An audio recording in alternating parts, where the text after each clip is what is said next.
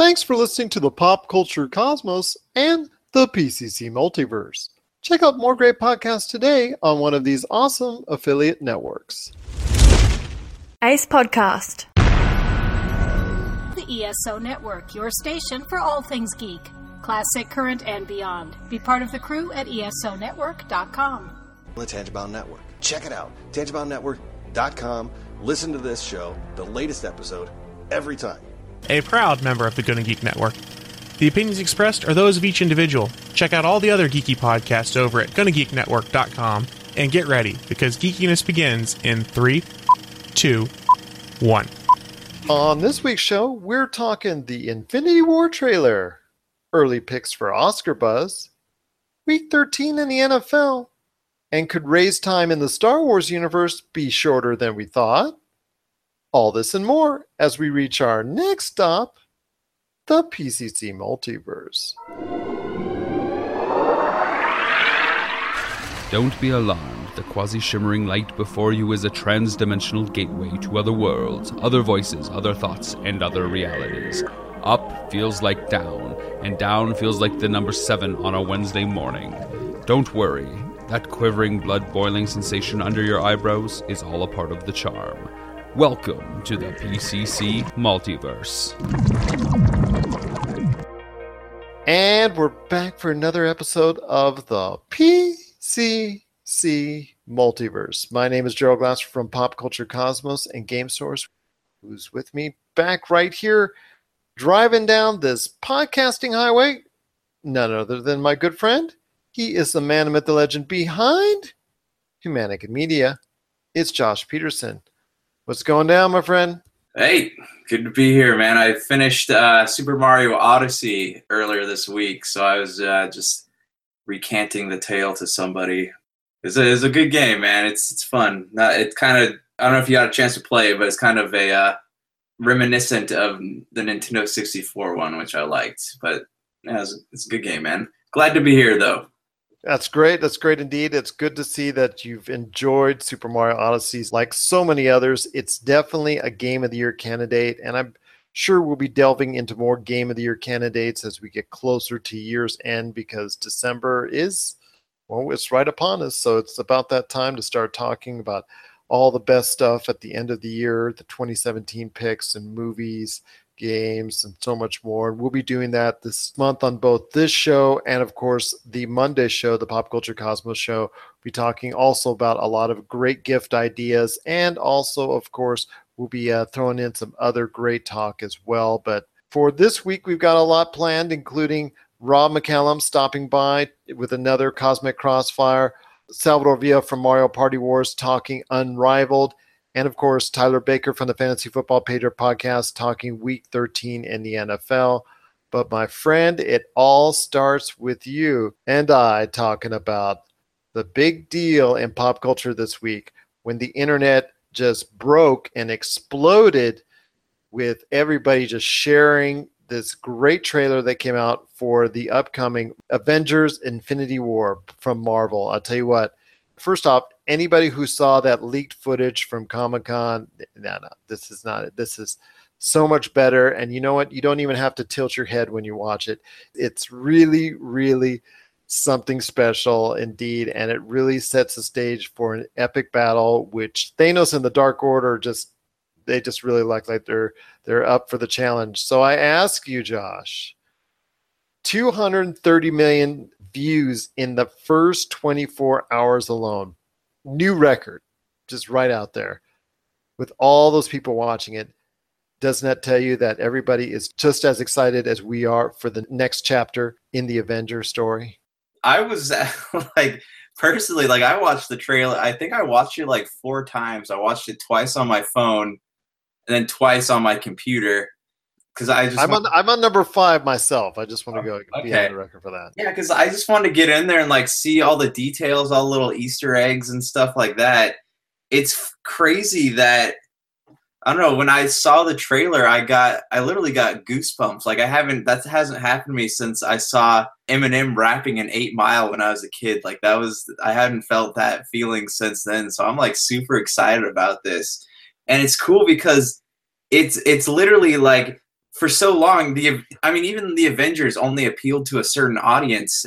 You know, if you follow those movies, you had like Thor, if you're a fan of Thor, Scarlet Witch, Black Widow, and those kind of characters. But you know, it was always they always left out like the uh, Guardians of the Galaxy and a lot of the cosmic side. Even a lot of the Avengers who were in you know in the newer movies only got like a little bit of time. You know what I mean? In those uh, like Spider Man and Civil War and stuff like that. So this is like everything's coming together and whether or not you are a fan of certain movies when they came out at certain times you are going to be a fan of this movie because well everybody's in it. So it's they they've built up a lot of goodwill and i think that the fact that they said that this story is ending after avengers 4 is also building a lot of hype because this is the first time you know that we've heard of that a superhero uh i guess franchise is is coming to an end. It's not like officially ending but it's got it's got an end in mind. So i think that's that's one of the things like it, it doesn't feel pointless anymore. It doesn't feel like an assassin's creed game where it just keeps going and going. Like it has a beginning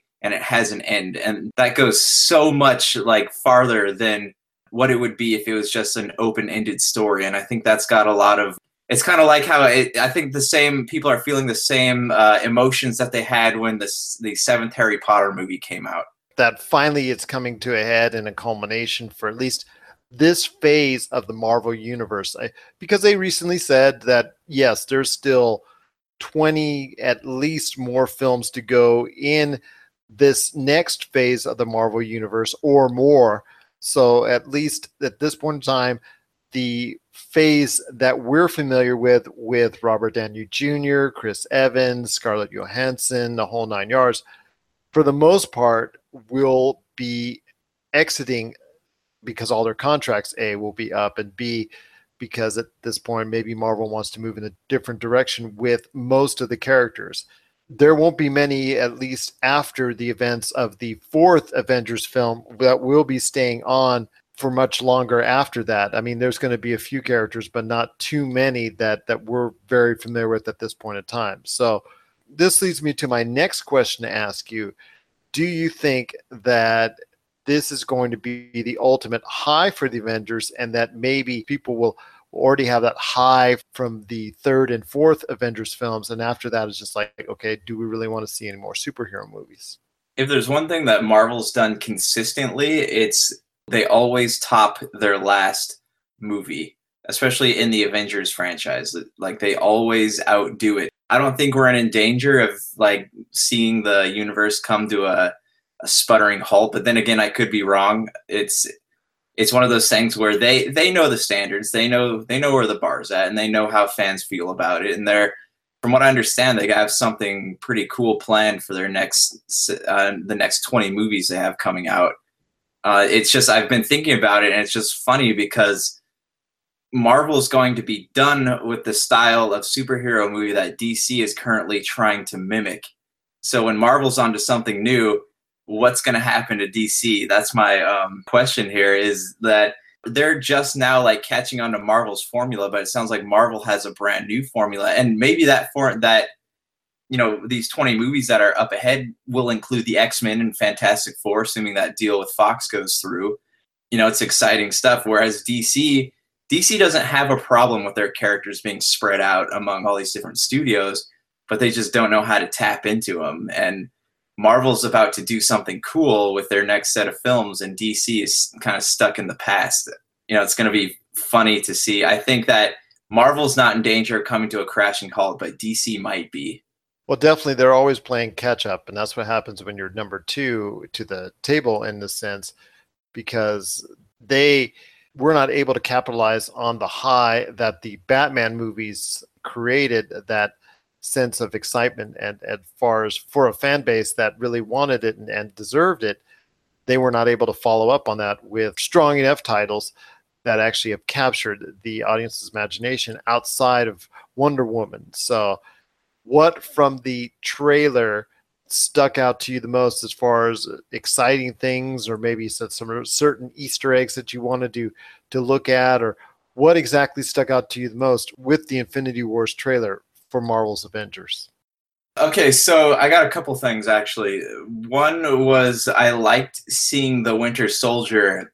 They've never done anything like this in a Marvel film. Just as far as like having this massive war and these two sides just charging at each other, like that has never been done before. So I am I'm really excited about that.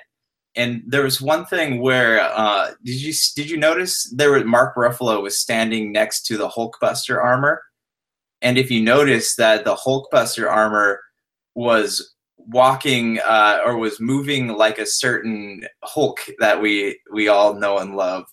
So my theory here is that it's not Tony Stark wearing the Hulkbuster suit. Maybe it's the Hulk wearing the Hulkbuster suit when they're going out and fighting all those little bad guys that are out there. Because it shows the Hulkbuster suit is kind of in pieces when Mark Ruffalo is is not hulked out and he's kind of standing next to it. So I'm wondering if uh, it's going to be Banner in the suit because that would be cool and that would be something unexpected and it would definitely get a rise in the audience. It's something that I would do if I were making the film. So and then the the last thing would be I'm really curious how uh, or two things actually with Thor and Loki. I'm curious how Thor is going to connect with the Avengers on Earth because it shows him in space. There's nothing in the trailers that show him on Earth you know, with Loki too. And the, the big question here, Loki has the um, the Tesseract, and he it shows him handing it to someone. But I don't. Everyone thinks that he's handing it to Thanos, but I don't think he is handing it to Thanos. If you look, his face is super beat up, like he's been through the ringer. So I don't. It and he looks scared. So I don't think he's. I think something happens there, and uh, I'm I'm really kind of dying to find out. I, that's why I've been watching the trailer, just trying to see if I can catch a glimpse of of who's on the other side of that camera, but I will just have to wait and see. But that's kind of the big mystery to me. And I'm interested to see how the uh, newer players, as far as Doctor Strange, also Black Panther, how they're going to mesh with this whole environment. Obviously, Wakanda plays a big role in this new movie as far as the battle scene is concerned, but also setting up the stage for a, quite a cataclysmic altercation uh, with the with Thanos' troops. And obviously, I think what you see when Thanos actually comes to Earth, I think you, is it's not. It looks like he's on the at the part where he's in Wakanda. Is that correct? Where you see him like coming out of that uh, wormhole? I think that's in New York because he uh, it shows the wormhole is sitting over Brooklyn. Remember okay, when? that's the one, and that's Spider Man going after that, right? And you see him battling Spider Man and giving Yeah, Spider Man a char- got the a iron- chokehold. Yeah, he's got the Iron Spider suit. Yeah, I, um, you know, they show that scene where he punches Tony Stark, and like I, I'm, I don't, I want to know like how, how this all happens. Uh, just the, the trailers got me so like, oh, I'm, I'm Well, he's already got the stone uh, from you know because he adds two stones on his his gauntlet, and he already has the one that from the Nova Corps. So at some point in time, he goes to Nova Prime and actually grabs that, whether he destroys Nova Prime or it gets stolen covertly. I, I'm not sure either which way. Maybe the the, the dark forces, uh, you know, that work with him are are partly responsible for obtaining that first uh, stone. Yeah, well, one- of his people, if you saw in the trailer, one of his people were, was taking the stone out of the Vision's forehead. So, uh, and then the other one had the spear that they threw at Captain America. Like, if I know Marvel, they're going to give us a little uh, intro that's probably going to show Thanos getting that stone. My big thing here that I love about this is that we had talked about Thor Ragnarok, but uh, and the tone of Thor Ragnarok, but this movie Infinity War looks very very dark and I'm actually really excited about that. Well, Thor Ragnarok was a nice change of pace, I'm glad to see them all back to taking life seriously because this is a big like there's a lot on the line here. and there's no jokes or smarmy remarks from uh, Tony Stark at all. It's he's looking he's looking deadly serious. Like this is really just this could be the end for you know the Avengers as we know it. let's close this off with one more question here. Avengers 4, okay?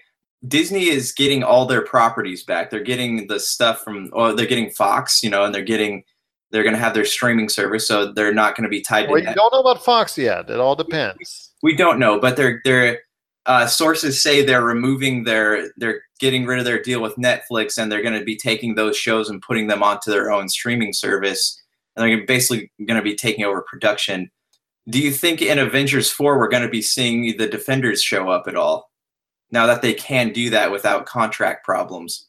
It all depends. If they bring Coulson back, if Coulson comes with Shield in some form or fashion within the movie, I think they'll go ahead and and bring those forces back from the Defenders. Even though you and I didn't love the Defenders series itself, uh, I still think that uh, if they're going to bring the Defenders back, back, then you might as well bring Agents of Shield and everything that you've that's had any kind of long-standing nature with fans on a smaller medium.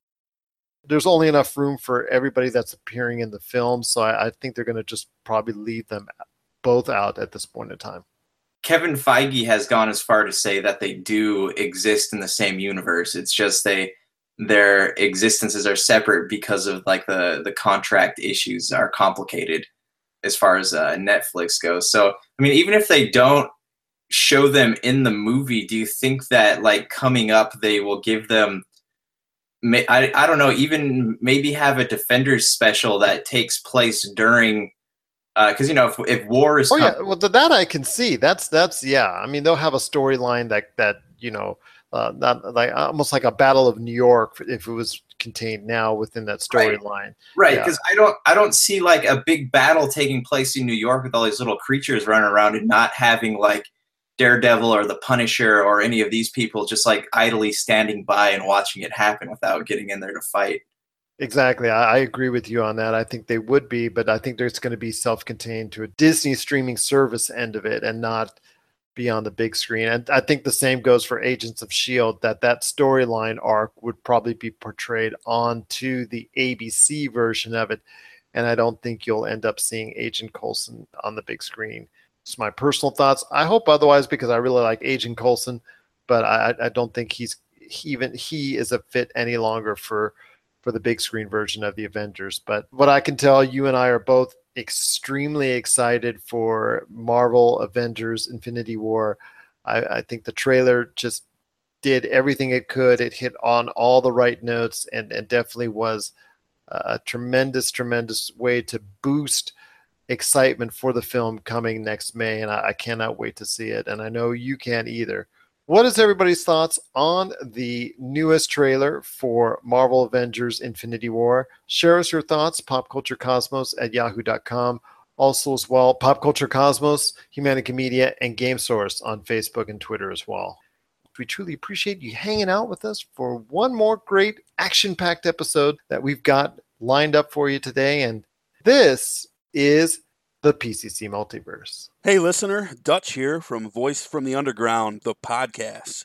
My co host and I want to invite you to check out our little corner of the podcast verse. At Voice from the Underground, we talk about all the crazy happening around us and try to make a little bit of sense out of the nonsense with little to no results. If the idea of hearing three semi intelligent, outspoken nerds talk about politics, social issues, current events, sports, movies, pretty much anything that we decide to talk about because, well, it's our show, appeals to you, grab your shovel and come on down to the underground and then consult a qualified psychotherapist. Find us wherever you get your podcasts, just not where you buy your weed. Voice from the underground.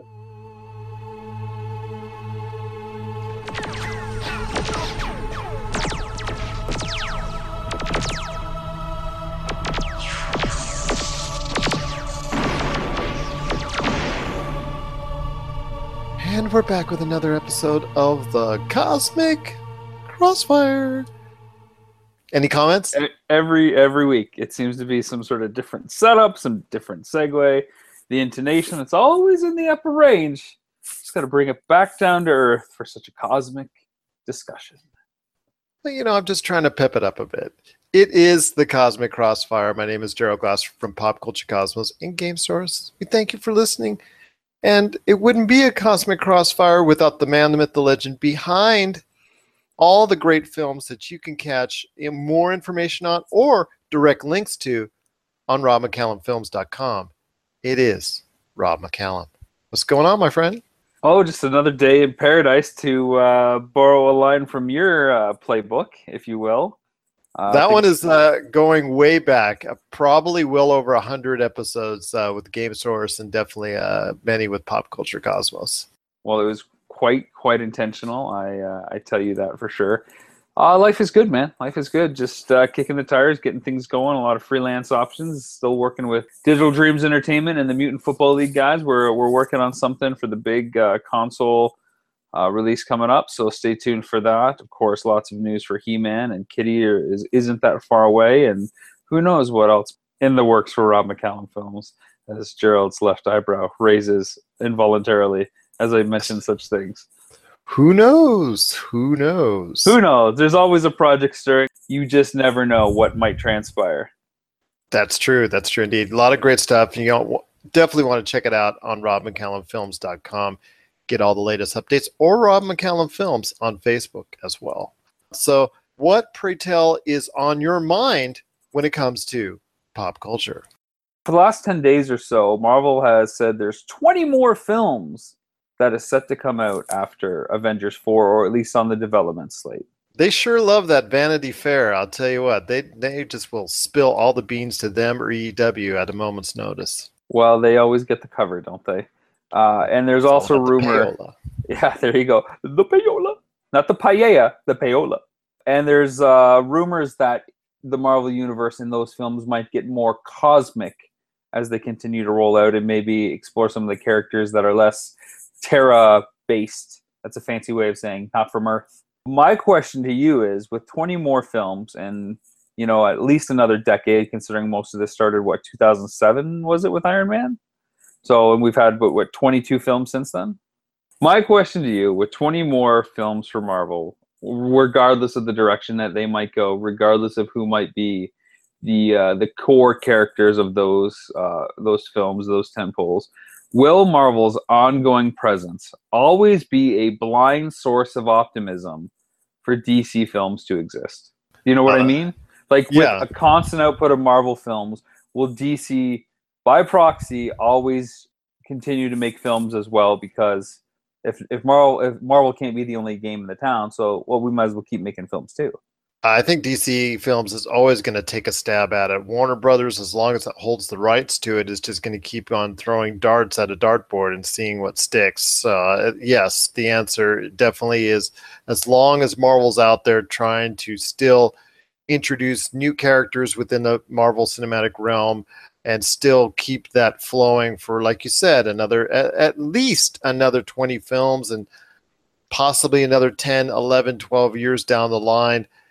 Uh, I don't I don't foresee DC not going about. In fact, we've how many times over the past year have you or I, Josh or I, or you know, so many other you know podcasts and and news outlets reported on or talked about a various DC tangent as far as a film is concerned, whether it's a spin-off, whether it's a, anthology, whether it's a, Never a- discussed it. prequel or whatnot. It's all over the place. So while Marvel has 20 more that they're already for sure lining up, DC might have like 50 more that they're trying to think up, and maybe 10 or 15 of those will actually come to fruition. Yeah, I think the major difference is well, two things. One, I don't think that despite the number of characters that DC does have at their disposal, I don't think they're as uh, universal appealing past that core, you know, second tier of Justice League characters. So I worry about how well those will do when their core characters aren't doing that well and how much they get invested in there. And then by like the association property, if Marvel films start to tank either from severe industry waning and, and superhero spandex burnout or because they just aren't picking the great characters to do the best kind of stories anymore and we're getting to the the C and D level heroes and the Marvel movies stop, does that mean the DC movies finally stop? So Marvel is always setting, you know, they're always the pace car. I see it as the opposite. Uh, as far as if if there should be a superhero fatigue or a Marvel fatigue, like you said, because the characters don't adapt well to audiences, I see DC at least in the short term, if that should happen, trying to pounce on that opportunity with a very well-known, solid name, you know, from Superman, Green Lantern, what have you, something that people seem to really know and associate, and try to try to you know jump on that. But with Marvel's history, uh, you know, with already with characters that are not as well known, i.e., Black Panther, i.e., the Guardians of the Galaxy, Doctor Strange, that are not as well known within the Marvel Cinematic Universe to the general audiences out there, and that they've struck gold with all three of them. I wouldn't bet against it. I mean, Captain Marvel's coming up. People are excited about that, and and didn't even know Captain Marvel really at all before the movie was actually even mentioned. Well, I think I put Doctor Strange and Black Panther on the same level as character importance as Iron Man. They're all B kind of characters, B title. Well, characters. you put it to me, Thor. but I- I'm telling you, Iron Man was more I get- well known. I get it, but he's not. He was never a traditional like character by Marvel in the forefront. It was always Captain America, Fantastic Four, X Men, Spider Man. Those were always like the flag bearers of everything that was that was Marvel.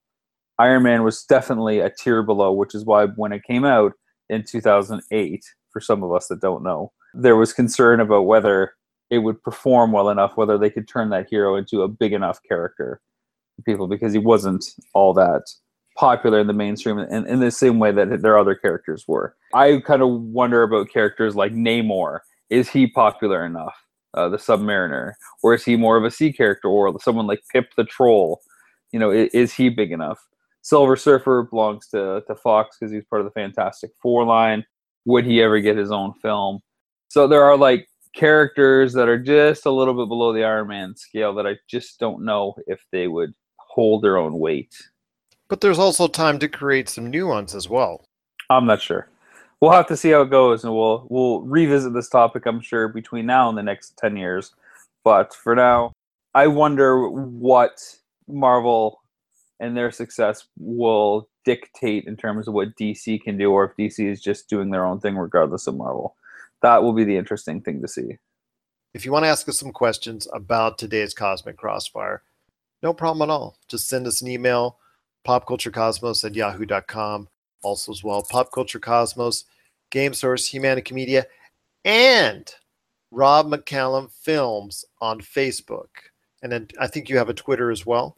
Yeah, it's at Rob McZob. I, I, I just wanted you to say that, Rob Mixup, because I just, you know, that, that that one was a cool Twitter handle. There you go. Thanks. All right. Well, that does it for this edition of the Cosmic Crossfire. Again, check out all the great stuff on RobMcCallumFilms.com. Rob, as always, my friend, it's been a pleasure having you as part of the pop culture cosmos and, of course, the Cosmic Crossfire as well. Love it as always, and we will tease viewers now by saying when we go off the air, I get to pick your brain about something off the record. Your gears are turning already again. As I see them, seeing you light up. Who knows if we'll ever get to talk about it? Stay And- tuned to the PCC to find out, though. And as I always say, the hamsters are definitely running around in the Habitrail.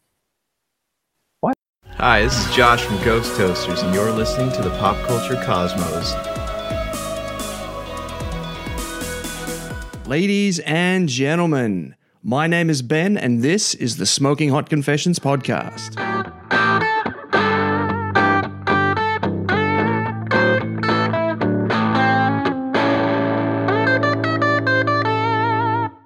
On December 2, I'm launching season 2 called Living the Dream. In this season, I'll be sitting down with 15 successful barbecue entrepreneurs and discussing the highs and lows of making a living in the barbecue world, how they got to where they are, and how you can get there too. We even look at people who've leveraged massive Instagram followings into lucrative businesses and an internationally published author. You'd think after so many episodes I'd have it down pat, but things still got weird. I've got a confession to make. I'm a, I'm a stick burner, and uh, I want to know if I can get some help. And what's your plans for global dominance? Oh, sorry, mate, I've had a few beers. Awesome. Well, I just want to say thanks so much for your time. You are a true gentleman of the game, and I have learned a ton in this interview, and I'm sure that all the listeners have too. So, Living the Dream goes live December 2, with the first three episodes dropping within minutes of each other. The next 12 episodes will be coming to you every Thursday for the next 12 weeks, so your newest summer addiction is here. I'll talk to you again soon. That's the Smoking Hot Confessions podcast, available starting December 2nd on Apple Podcasts, Stitcher, YouTube, and SmokingHotConfessions.com. And we're back with the PCC Multiverse. My name is Gerald Glassford from Pop Culture Cosmos and Game Source. We truly appreciate you being part of the broadcast here today.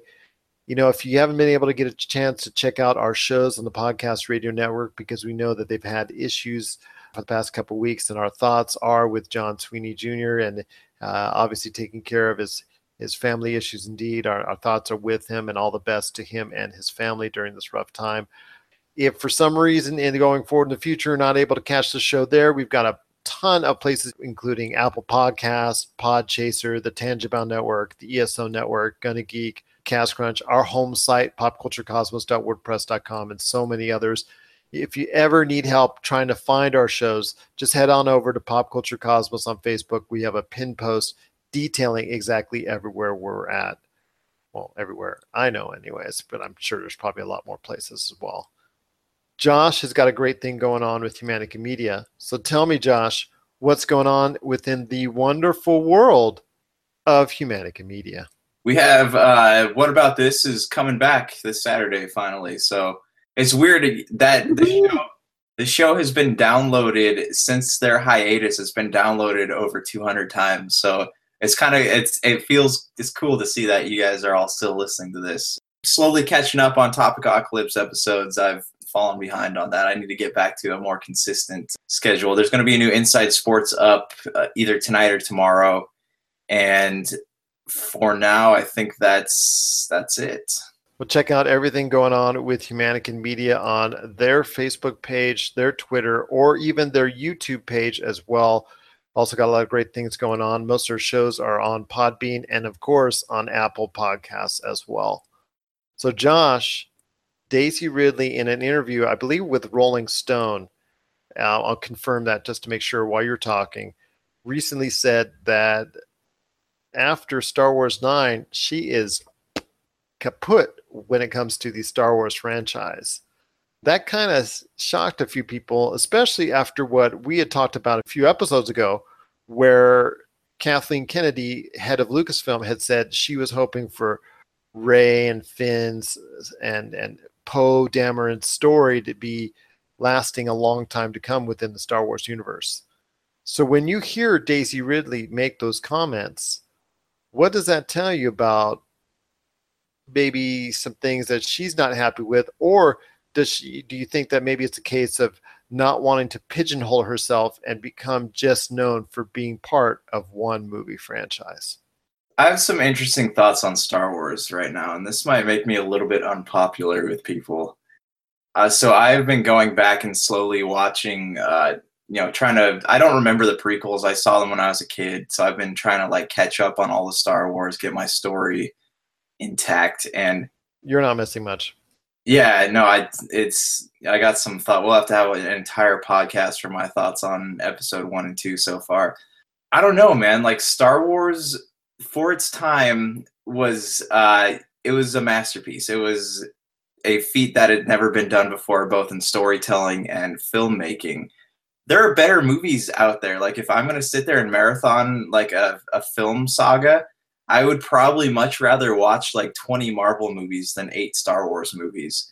And it's not because I don't like them, it's just because there's more um, captivating stories out there in other movies Star Wars is what they're they've already slated, you know, movies for the next 10, 12 years probably and Star Wars is one of those things where it very possible that it's going to to outstay its welcome here soon. And I, you know, I, I don't doubt that people are still going to go see them, but it's it's just one of those things that we might get burnt out on. As far as Daisy Ridley goes, I don't think she's dying. I just think that you know she's done her her three movies and she's on to better things. Like this has gotten her noticed for a lot. You know, she's in the public eye. Same thing with um, what's the guy's name that plays uh, John Boyega? Yeah, yeah. Same thing with him. So it would be smart for their career if if they kind of stepped away from the franchise for a bit before returning. And that's assuming that you know Lucasfilm wants to tell more stories. But from what I understand, they have an entirely new trilogy lined up. So it's it's just one of those things. Like I I if I were in the movies, I wouldn't want to be a part of something that may or may not work. Whereas these new the trilogy we're on now definitely is going to make money. So it, it's just mean, I think she's being smart. I think it's a good career decision. And yeah, you don't want to be forever known as the person who uh, played in Star Wars. Essentially, look at Pierce Brosnan after after his James Bond run. Like that was all he was known for from that moment on. It took him so long to get back into movies that weren't playing that cast type.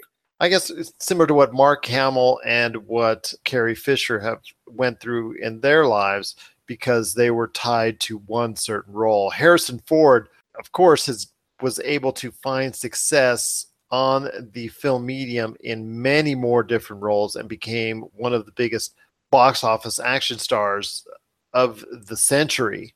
But for what the other two have been able to go through, Mark Hamill's one of the premier voice actors of the day, and Carrie Fisher, even though she had a lot of other great credits to her name, those two could never get out of being known as Luke and Leia. So I, I can understand why Daisy would probably want to try and get rid of the role as soon as her contractual agreements are up. But that's kind of sad if that's the case because it if she never returns to the role at all at any point in time down the road, it's kind of a shame because so many people are very affectionate towards her character and and really appreciate what she has done even in the one film that she's appeared in so far. They really have stood behind her and really a, a lot of young kids look up to her as far as her role and her importance within the star wars universe and also as a pop culture icon. So it's kind of a shame that we won't see, be able to see her talents beyond star wars 9 at least for now at least what that's what we're being told so. But we understand why she's doing it. It's because she wants to be an actress first and be known for a complete body of work as opposed to being just stymied by one particular role in her life. What are Right. your thoughts on Daisy? Oh, go ahead. Oh, sorry, just real quick. Like I heard, yeah, and her, what we, you know, they have a a certain level of connection to their fans, and you know, I don't doubt that we will see her return in some form or fashion. They're not going to kill her because they said all the articles are specifying she's gone for now. So that means that they're prob, you know, she's still going to be existing out there, much like Mace Windu and Jar Jar Binks. But uh, you know, if, if anything, like the the news about Harry Potter.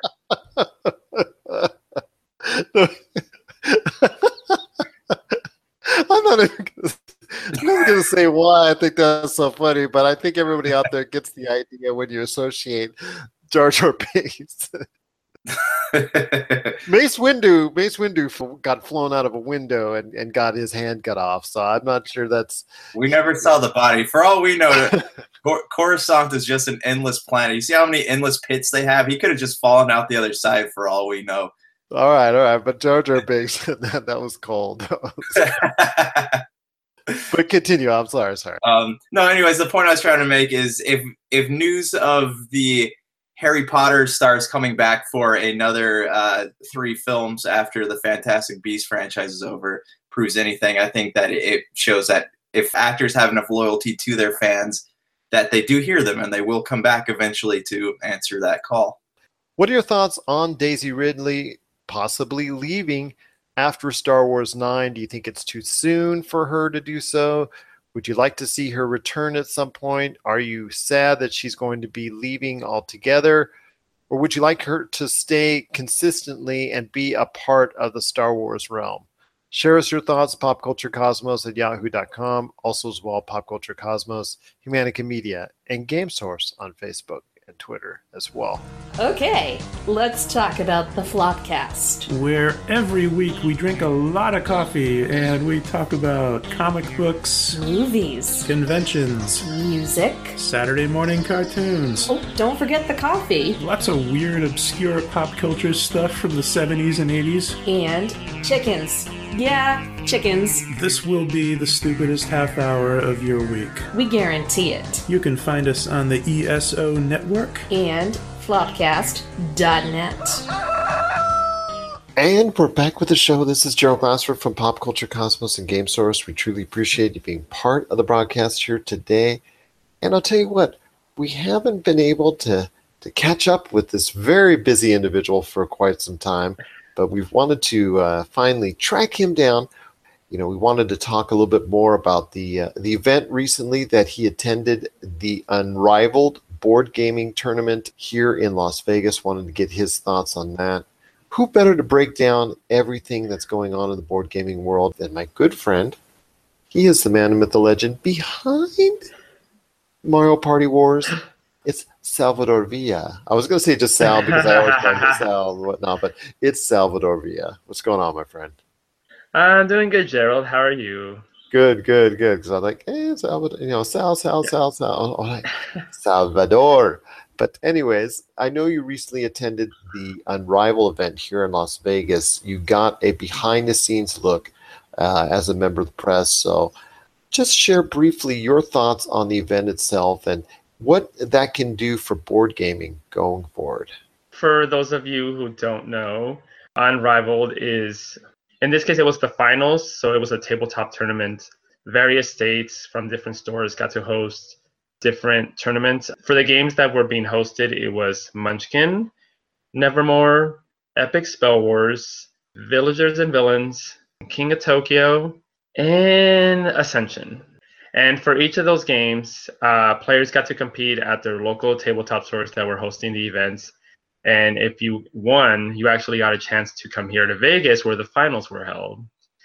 And yeah, they they they did a phenomenal job with the finals here for Unrivaled. Well, first off, they got Wil Wheaton, so that's that was an incredible thing right there because he's one of the main people behind what helped kind of expand tabletop gaming what it was um, when he first created with Felicia Day uh, the tabletop series on Geek and Sundry. And so that, that was a big, big, big thing, just seeing such an influential person within the tabletop scene getting to come as a special guest to host and just start things off for the event. And then overall, they did a really nice job with the presentations. Like, I guess you could say, like, first off, the venue was awesome. I did enjoy that it was at Bally's that was a great venue to to actually uh, do this kind of tournament style of for tabletop gaming because uh, it had plenty of space and there was a lot there to go. They had like plenty of judges. They they knew like the specific formats for the tournaments themselves. There were hundreds and hundreds of people that were there. I, and like overall the community that was there that actually got the chance to go was just like amazing like i didn't have any issues with anyone that I met. And not to mention that there's been a, there were a lot of support from the tabletop industry as a whole. There were a variety of different vendors, uh, Yellow Games, Blue and Orange, Smirk and Dagger. There were quite a few others, but overall, that was a really great thing to see. I had never heard of tabletop gaming done in a tournament aspect, and that's what I really enjoyed. It's like, wow, so you could actually compete in board games now. And this is like the first of its kind. There's never really been anything like this. It's like its own kind of esports comparison for video games. And overall i think it's a it was a great event and i definitely look forward to see what else they have to offer uh, in the future for this because it could be like the new trend for tabletop gaming as a whole I couldn't agree with you more. It sounds like it was something that was very important to the tabletop gaming scene, and that you're right, it could become really a part of the esports culture as far as tabletop gaming competitions are concerned. So that's that's great news indeed. The Unrivaled event. You want to also check out. Just Google Unrivaled Tabletop Gaming Tournament, and it comes right up as far as their website, more information for next year's tournament, how to become involved, and and all the great games and partners that they have there. So you want to definitely check that out, indeed.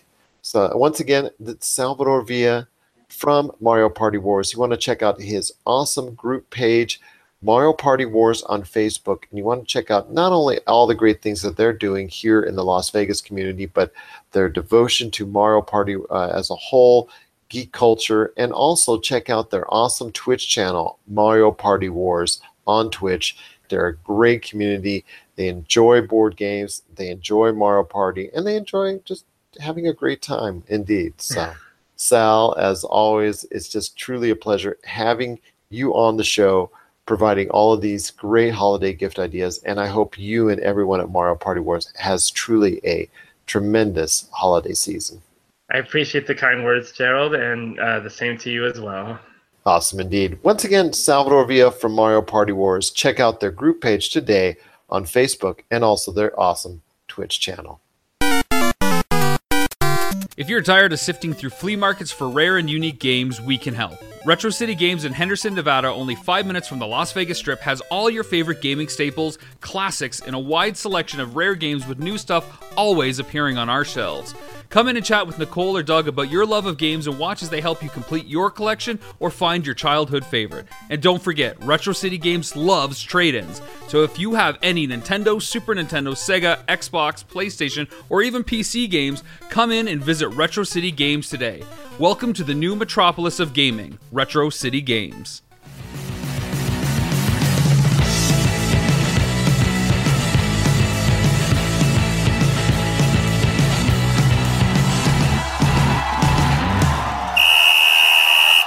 I heard the whistle, so it must be time again for Tyler Baker to preview another great weekend in the NFL. He's the man, the myth, the legend behind the Fantasy Football Patriot podcast. I'll tell you what, Tyler, it's great having you again here on the PCC Multiverse. We're back again. My name is Gerald Glasser from Pop Culture Cosmos and Game Source. This weekend is a do or die for many fantasy football teams. Yes, it is. But I'm in three. If I win, I'm in. So yeah, in three of my leagues, it's you're trying you're just trying to make the best decision that you can. And so you have to be informed and you really have to, you know, how much of a risk do I want to take? Looking at upside and floors of some of these guys. So yeah, for a lot of people, it's it's make or break right now. And go to the Fantasy Football Patriot Podcast Facebook group, get your questions on there, and uh, we'll do the best we can to uh, give you some direction if you need it second best record overall out of the 10 Nice. teams, whatnot. So Nice. I think I'm pretty good, even if I'm not going to have the greatest weekend in the world. So I think I'm still in. So I'm definitely looking forward to the fantasy football playoffs. I think I got a solid team thanks to your guidance and the staff from Fantasy Football Patriot mm-hmm. podcast. No, you get to take all the credit for you. No, no, you no, take all the- you no, get no, to take no, all the no, credit. it's We just we just give a little advice and help keep. I I, I help people keep informed. Uh, I have a super short podcast to let you know what's going on. I'm watching all these practice reports and everything. It's just about making good decisions, and you made those decisions. Your guidance actually Yeah. gave me that, that winning edge. Yeah. Well, let's keep rolling with it. Let's get a championship out of it. And you can keep on rolling indeed, not only with the Fantasy Football Patriot Podcast Facebook group, but also as well the Fantasy Football Patriot Podcast, which actually drops on every Tuesday and Saturday. So you can get the edge for your fantasy football team. You want to check it out today on Apple Podcasts, Libsyn, SoundCloud, Overcast.fm, and Player.fm. Not to mention anything that takes in Apple Podcasts. So Mm-hmm. you got one of those other apps out there. Definitely you'll pick up There's our show and his show indeed. So we got a great weekend in the NFL coming up. Uh huh. Uh, I think it all starts off with Minnesota and Atlanta as far as a great offensive show. Yeah, that's going to be a good one. Now, there are three teams that are poised to make the playoffs from the NFC South. You have the 8 and 3 Carolina Panthers are going to play at New Orleans, who is also 8 and 3. So that could be a really important as to who actually wins that division. But in third place in that division is Atlanta at 7 and 4. Now, it's a really good record for the NFC and uh, they face Minnesota. That's going to be that's going to be a tough matchup. But Atlanta has been playing really well lately, and it looks like they're going to get Devonta Freeman back, which is really good news for fantasy players, including you, because I know he's on your team. He practiced in full today. He is ready to go, and so I think it's very safe to assume that he is going to play this weekend. And I don't think he's going to have any limitations because he had plenty of time off. He's got all those concussion things out of the way. He is ready to go. Jameis Winston will be back. Also, Sterling Shepard is practicing in full this week. Uh, so that's good to see him back. He had some migraines. It looks like he's got those issues figured out. Now, the running game in Green Bay, Ty Montgomery is going to be out again. Jamaal Williams has been filling in, the rookie. He's been doing really well. I mean, he's been putting up solid numbers, but it looks like Aaron Jones, he had a limited practice today. That That's their other rookie running back. He is trying to get on the field this week. They're trying to bring him along. So, if you've been writing Jamaal Williams the past couple of weeks, uh, watch the practice reports. Aaron Jones could be playing this weekend. That could diminish his role just a little bit. Also, Greg Olsen finally got off of IR, got into a game last week, played I think 27 snaps, maybe 23 snaps re-injured that foot. They did x-rays on it. There was no damage, but he did re-injure it. He did not practice today. Now that could have just been trying to get him ready for the big divisional game this weekend against New Orleans. So we're going to watch Friday's practice report pretty closely to see if Greg Olsen practices.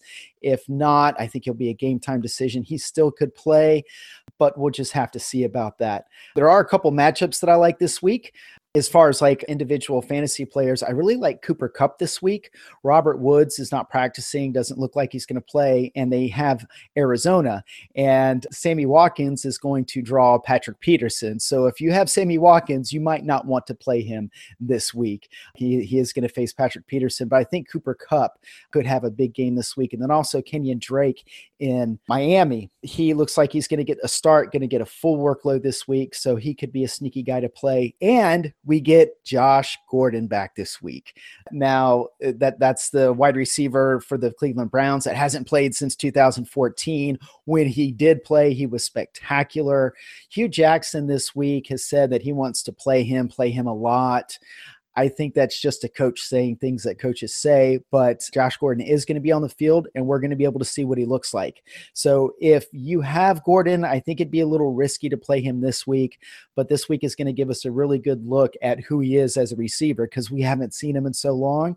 But that'll be an exciting game to watch just to see Josh Gordon back on a football field again. Definitely a lot of information flowing but you will have a major update upon that even more in your Saturday podcast on yes. the Fantasy Football Patriot podcast coming up this Saturday on Apple Podcasts, Libsyn, SoundCloud, also player.fm and overcast.fm. all of yes, them. all of them, all of them. But yes, you'll have an update on those if he like you said, Greg Olsen, you'll have an update yeah. on him, I'm sure, and then so many other players that are on the injury report whether or not they're going to be able to play because like you said this is a make or break mm-hmm. weekend for a lot of potential playoff teams and a lot of teams that if they don't make the right move they're going to be mm-hmm. out for the season so yeah so i'm going to be watching the practice reports on friday going to be combing over everything. And uh, Saturday's podcast uh, is a really good one to listen to because it'll help you prepare to set your lineup.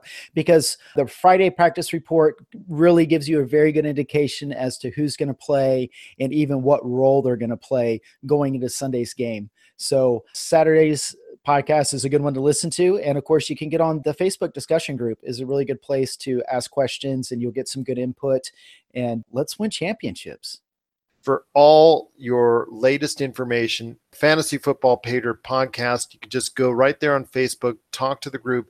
Your questions get answered on a any lineup changes or any still potential waiver wire pickups you can make that might make a change in your fantasy football team. Because I'm telling you, this mm-hmm. is it for those teams it. that are like right on the cut line. This is the week to make a move. Every week from here on out is just so important because once you get to the playoffs, you can have a bat like it's happened to me where I've gone to the playoffs with just a monster team, just crushing people, hurting people's feelings with how bad I beat them. And then you get into the playoffs and you know guys guys have a bad week sometimes. So you just want to go into these next couple of weeks just making the best decisions that you can. But winning in fantasy football is about making informed decisions and minimizing your risks. Once again it is tyler baker from the fantasy football patriot podcast. Another episode drops this saturday.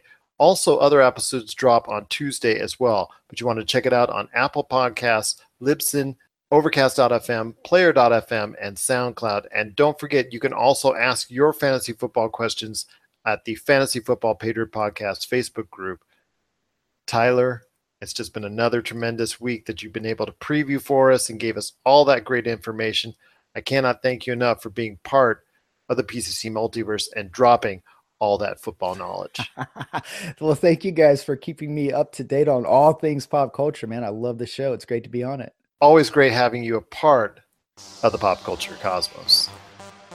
For the latest reviews and opinions on everything pop culture, head on over to our brand new site, www.popculturecosmos.wordpress.com. And we're back to close out the show. This is the PCC Multiverse. My name is Gerald Glassford from Pop Culture Cosmos and Game Source, and we truly appreciate you hanging out with us still. And Josh, it's December, that time of the year again. A lot of films out there are really, really starting to get that hype train going, get that Oscar buzz of flowing and there's going to be a lot of films now that are vying for that space to get known and recognized for possible Oscar glory next year. So I ask you, Josh, there are a lot of films out there that are trying to vie for the space, and some of them are coming out this weekend, including uh, in limited release The Disaster Artist, Lady Bird, Three Billboards Outside Ebbing, Missouri. So I ask you, Josh, all these are have got that Oscar buzz type talk for one reason or another, including Ladybird, which is now the highest rated film of all time on Rotten Tomatoes. Is there certain films that you're looking forward to possibly seeing that people should be on the lookout for? Or do you think that all these films maybe are just a lot of talk, they'll get some nominations, but in the end, it'll go to a bigger name that you and I may have seen this year? personally, I would like to see um, what was it? It was The Shape of Water get something because Guillermo del Toro has done. You know, he, he hasn't gotten as much recognition as he deserves in the the industry. He's known for creature effects, and yeah, I think he won something for Hellboy 2, right? Or he was nominated for something as far as uh, creature makeup and effects go, or something like that. But you know, as far as like pure storytelling goes, I think he's he's overdue for something. You know, as far as the other ones, I, I do want to see Ladybird. I do want to see Disaster Artist. But, you know, as far as like these movies go that are all being nominated for stuff, I'm, I'm very weary of them because, you know, I went to go see last year I saw Manchester by the Sea. And that was, you know, it was a decent movie, but it was nothing what I expected it to be. It was nothing what everybody was like, what people were describing it. Or maybe I didn't see the same things in it. So, that's kind of my problem with these films that are all being nominated is that everyone's going to see them and they're talking about these big you know whether it's like a social theme or an emotional something going on and then i go and watch them and i don't see any of that well you know you and i both had some concerns you primarily with the arrival which also got a lot of oscar buzz a nomination and I thought it was eh, all right, but whatnot. But I didn't think it was it was super great. And then you really just did not like the film at all, and you had no idea why people were loving it so much. I know that that's probably one that stuck out. But what I'm concerned is when you have all these films that are coming out now, and I'm sure all of them are great in their own right, and hopefully I will get a chance to see The Shape of Water, Lady Bird, The Disaster Artist, Tribes of Palos Verdes, you know, all those those up and comers that are going to try and get all that Oscar buzz. But does it take away from the Dunkirk? Does it take away from the Get Out as far as from earlier this year that a lot of people really, really like as well? Or does it even take away from something that both you and I think is a leading contender for the film of the year at this point in time, Blade Runner 2049? That, that's why I've never really cared that much about movies when it comes to award season because the ones that that should win awards don't, and the ones that shouldn't win awards always do. So it's kind of where I stand on the subject. Well, I still want to get a chance to take a look at some of these movies that, again, will be coming out there in limited form. Some of them are coming simultaneously on streaming home videos. So if you get a chance, at least decide if these films are really, really as great as the talk is out there from critics and also the Oscar buzz out, out there. So check out when you get a chance. And I know they're limited release, and I know everybody wants to see The Last Jedi and maybe some more movies like Jumanji and, and the other stuff. But if you get a chance, check out The Disaster Artist, Lady Bird, The Shape of Water, Tribes of Palos Verdes, and let us know at popculturecosmos at yahoo.com if these films are worthy to match up to some of the films that have really scored well with critics earlier this year, like Get Out, Blade Runner 2049, Dunkirk, and others. So definitely want to hear your thoughts on that. Also, as well, you can let us know at Pop Culture Cosmos, Humanica Media, and Game Source on Facebook and Twitter as well. So for Josh Peterson, this is Gerald Glassford. It's another beautiful day in paradise right here in the PCC multiverse. We thank you for listening, and here's hoping you have yourself a great day. This has been a broadcast of the ESO Network, your station for all things geek, classic, current, and beyond. Be part of the crew at ESONetwork.com. Tangent Bound Network. Let your voice be heard. TangentBoundNetwork.com. Thanks so much for downloading the Pop Culture Cosmos as a special treat. We're adding a bonus episode which starts right now. So sit back and relax as you enjoy more awesome goodness from the Pop Culture Cosmos family and stay tuned as more great podcasts are on the way. Thanks again for listening to us here at the Pop Culture Cosmos.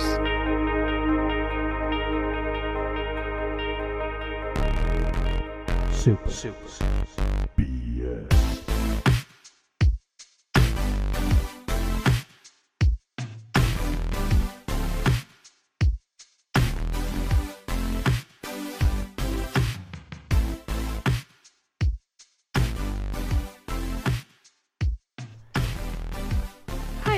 Brian. Oh wait, is that how you wanted to start it tonight? Okay. Well, that sounds right. Guys, welcome to Super Super Super BS. Hell yeah! What? We're doing uh, a acapella James Horner openings now. So welcome. Doing more of a Hans Zimmer opening. Oh, okay. Okay. this, this is actually a podcast within a podcast. Wow. Uh, where's my totem? Where's my totem? Where's my totem? Where's my totem? Guys, welcome to the 32nd annual episode of Super Bs. And I will be your your host. It's your actually Superbs. Superbs. yes, is that, Superbs. that's Search us on correct- Google, We've been saying it wrong for a long time. Will there ever be another episode 32?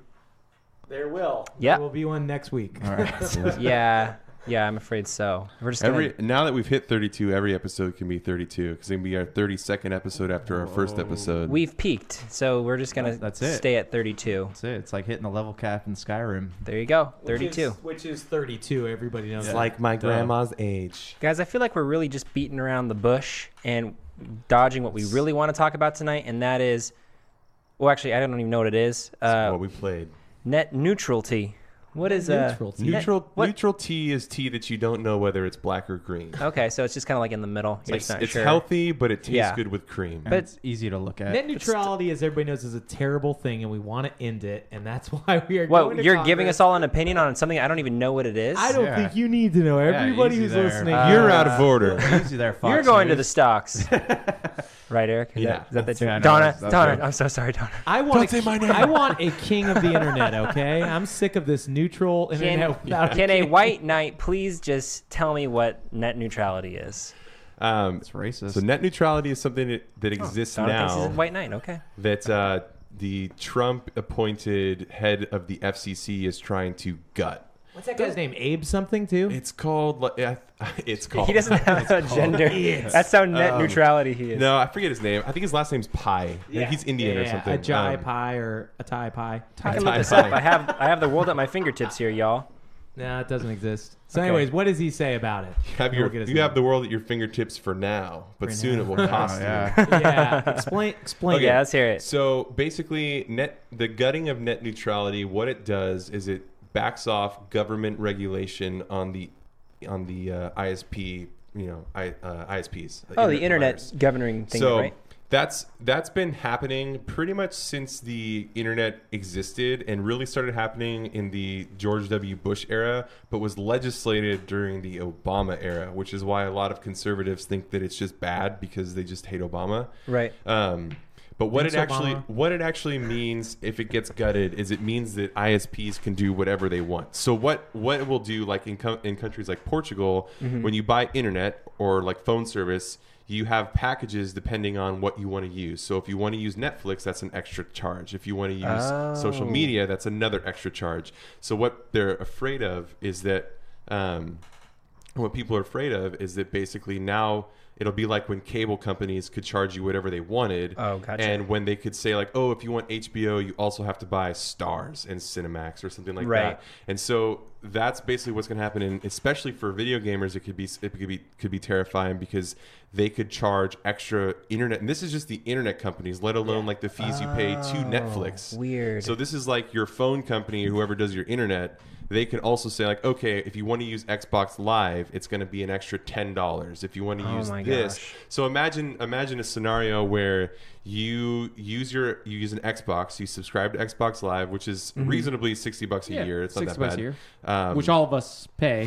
Uh, I actually But- have an announcement about my uh, gold status tonight, but I'm saving it. We'll save that. It's the highlight of the episode. Yeah. Um, so imagine this scenario where your if you want to use your Xbox on the internet, that costs you an extra ten bucks on your internet. Then if you want to use Netflix, your internet provider also charges like a Netflix Right. streaming app fee. Okay. So that's an extra like you know that's But and- the but the idea though behind it, like Trump's sort of rationale for doing this is to promote competition because there's a lot of criticism on that space. Is that is Um, that the is is he for it or against? I don't. it? haven't I, don't think it's like it's going something he uh, like put in place, but I don't think he's said anything about it. Really. But why would his? Okay, I'm just saying, like the whole point of his cabinet is to like increase economic growth and like Yeah. stimulate the economy and things like that. And one of the ways to do that is to promote um, So the- competition. so- and this doesn't exist in this space currently. As you It- know, it- there's four companies, Yeah. and each company has a dominion over every area. Like you can only get high speed internet from one company in certain Yeah. areas that you live in. exactly. But see, that's the thing. So if that's the if that's the case,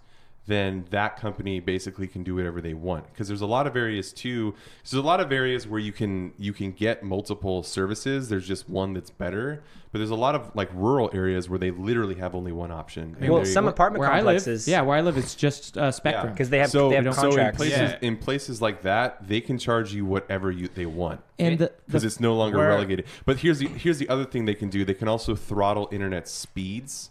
Well, that's the Um, good. That's the whole point Is of that- this, right? Wait, what were you gonna say, Josh? Wait, is that kind of like so? Usually, like when my neighbor, we all have Spectrum where I Yeah, live, and Time like Warner Cable, yeah. usually when a neighbor calls and says their internet's not working, the guy comes out and he does something, and then somebody else's internet goes out. Is that kind of what you're talking about? Like No, what I meant is that they can they can choose like they can basically say like, oh, if you want fast speed, it's going to be this much more. There's no there'll be no more regulations on what they can and can't do. Because that currently exists, right? Where there's a cap on the speed of the internet that the you can cap of the speed, I think, is is the same. I don't remember if that's government regulated because the cap because like in a I think country. is. In a, co- I don't know about speed caps because I know that they could they could slow the internet down. Why would they regulate speed though? Because so, for example, um, there's a story. I forget which company did this, but the but something that, that a company could do, for example, is like they could censor. They could also censor what websites you have access to. So if Yeah. Oh, you- is this? China? That's so. That's actually so, kind and of what they but what they can do and have already done is like company Sorry, Chinese listeners. So sorry. um, okay, continue. is that uh, companies can do things like if you you know if you access if you go to a news website or if you go to like a torrent website or something like that that they don't like they can slow Oh that my down for you That's Um, sick. and they and they've already and like we talked about before we started it's it's the same thing like when AT&T uh, said like told Apple that they can't allow Skype on their phones Right, right. Um, because it's a competing thing Yeah, it's uh, one of the things that makes me nervous, and I know it's not exactly corporate based, but makes me think it's it could move towards like government regulation. Is in China, that's exactly how it works. The government controls which sites people can view and which they can't. And yeah, right now it's just talking about like raising all of our um, all of our costs, which I think you said is similar to what they did in Portugal or what they have in Portugal. they don't have net neutrality in Portugal so Yeah, so they they have to pay more, like you said, for like package deals. But the thing that worries me even more is this just leads to like a, a possibility in the future where it's like, oh, they don't like this anymore. Well, you can't see this, you know, Right, and it's because like, of- duh. Yeah, because since they're corporations, they do have special interests that are involved with Yeah. things. So it's The like lobbyists Yeah, and, so like, they'll there's- say like, "Oh, we don't want you to see this website, so if you have our service, you can't." Or you know, they can they can slow you down on certain things. And, uh, Again, charge you like like we were talking about. If you want to download games, you can't. Or you have if you want to, you have to pay exorbitant amounts. of money. So that that kind of brings me to another point of interest, though. Like, do you? This is, in, in a way, this could be like because most uh, internet providers are cable providers also. So it's kind of like their last chance at staying inside the cable market because So- if they charge more for like streaming Sure. services, people aren't going to want to use them anymore. So an Oh, interesting, yeah, and that's the thing is it's it's that that could be an interesting thing if if all this if the worst happens, if everyone just kind of like revolted and decided they didn't need less because right now I think most people would consider would no longer consider the internet a commodity but a necessity because Yeah. Oh, everything for sure. right Everything's running and see it. that's where that's why it's problematic because companies know that that people need it and that eventually they will give in because they need it um, I'm also a little bit concerned just for the sake of uh, of like you've got this you've got this program right where they get, do every single thing they want and they've got all this other stuff and how long does it last till like we just get rid of like all of these rules against uh, monopolies and all the other problems because I feel like this is totally leading towards like just more corporation owned stuff. But anyway, sorry, this that's is like a huge. I don't Yeah. know. I don't think that's we're anywhere near that because the government is extremely active and persistent on enforcing those types of laws. They do it all the time with the medical industry. Um, I don't think they do it enough in um, this sort of market. But as of right now, the DOJ is trying to block a huge acquisition between AT and T and Time Warner. So in this direct space, they have a they have an interest and they have a stake in it. I wonder what is what is what do they do in Europe where they have like where they can download like 64 gigs in one half second Oh, and that they can actually- do whatever they want That I don't even know, but that brought me up to the thing I meant to be talking about is like the bandwidth caps too. Yeah. So we're moving on this thing where not all your companies can be able to do whatever they want in terms of what you can visit and what you have to pay extra for, but a lot of places already in San Francisco and such they have bandwidth caps where they can only download a terabyte each month. What's the point though? Like, Well, I'm talking about the download speeds. I mean, Well, 'cause download in- speeds, too, we also are a little bit behind in that thing, too. though. Like, what We're- but but we aren't behind in that. We're not allowed to use it. Is Why- what it is. why, though? We're talking about like fiber and stuff. As stuff. in, well, no, because I don't know. Fiber's new-ish, right? Like Europe doesn't. I don't know what Europe has that's really fast, but they they don't have the bandwidth caps that we have.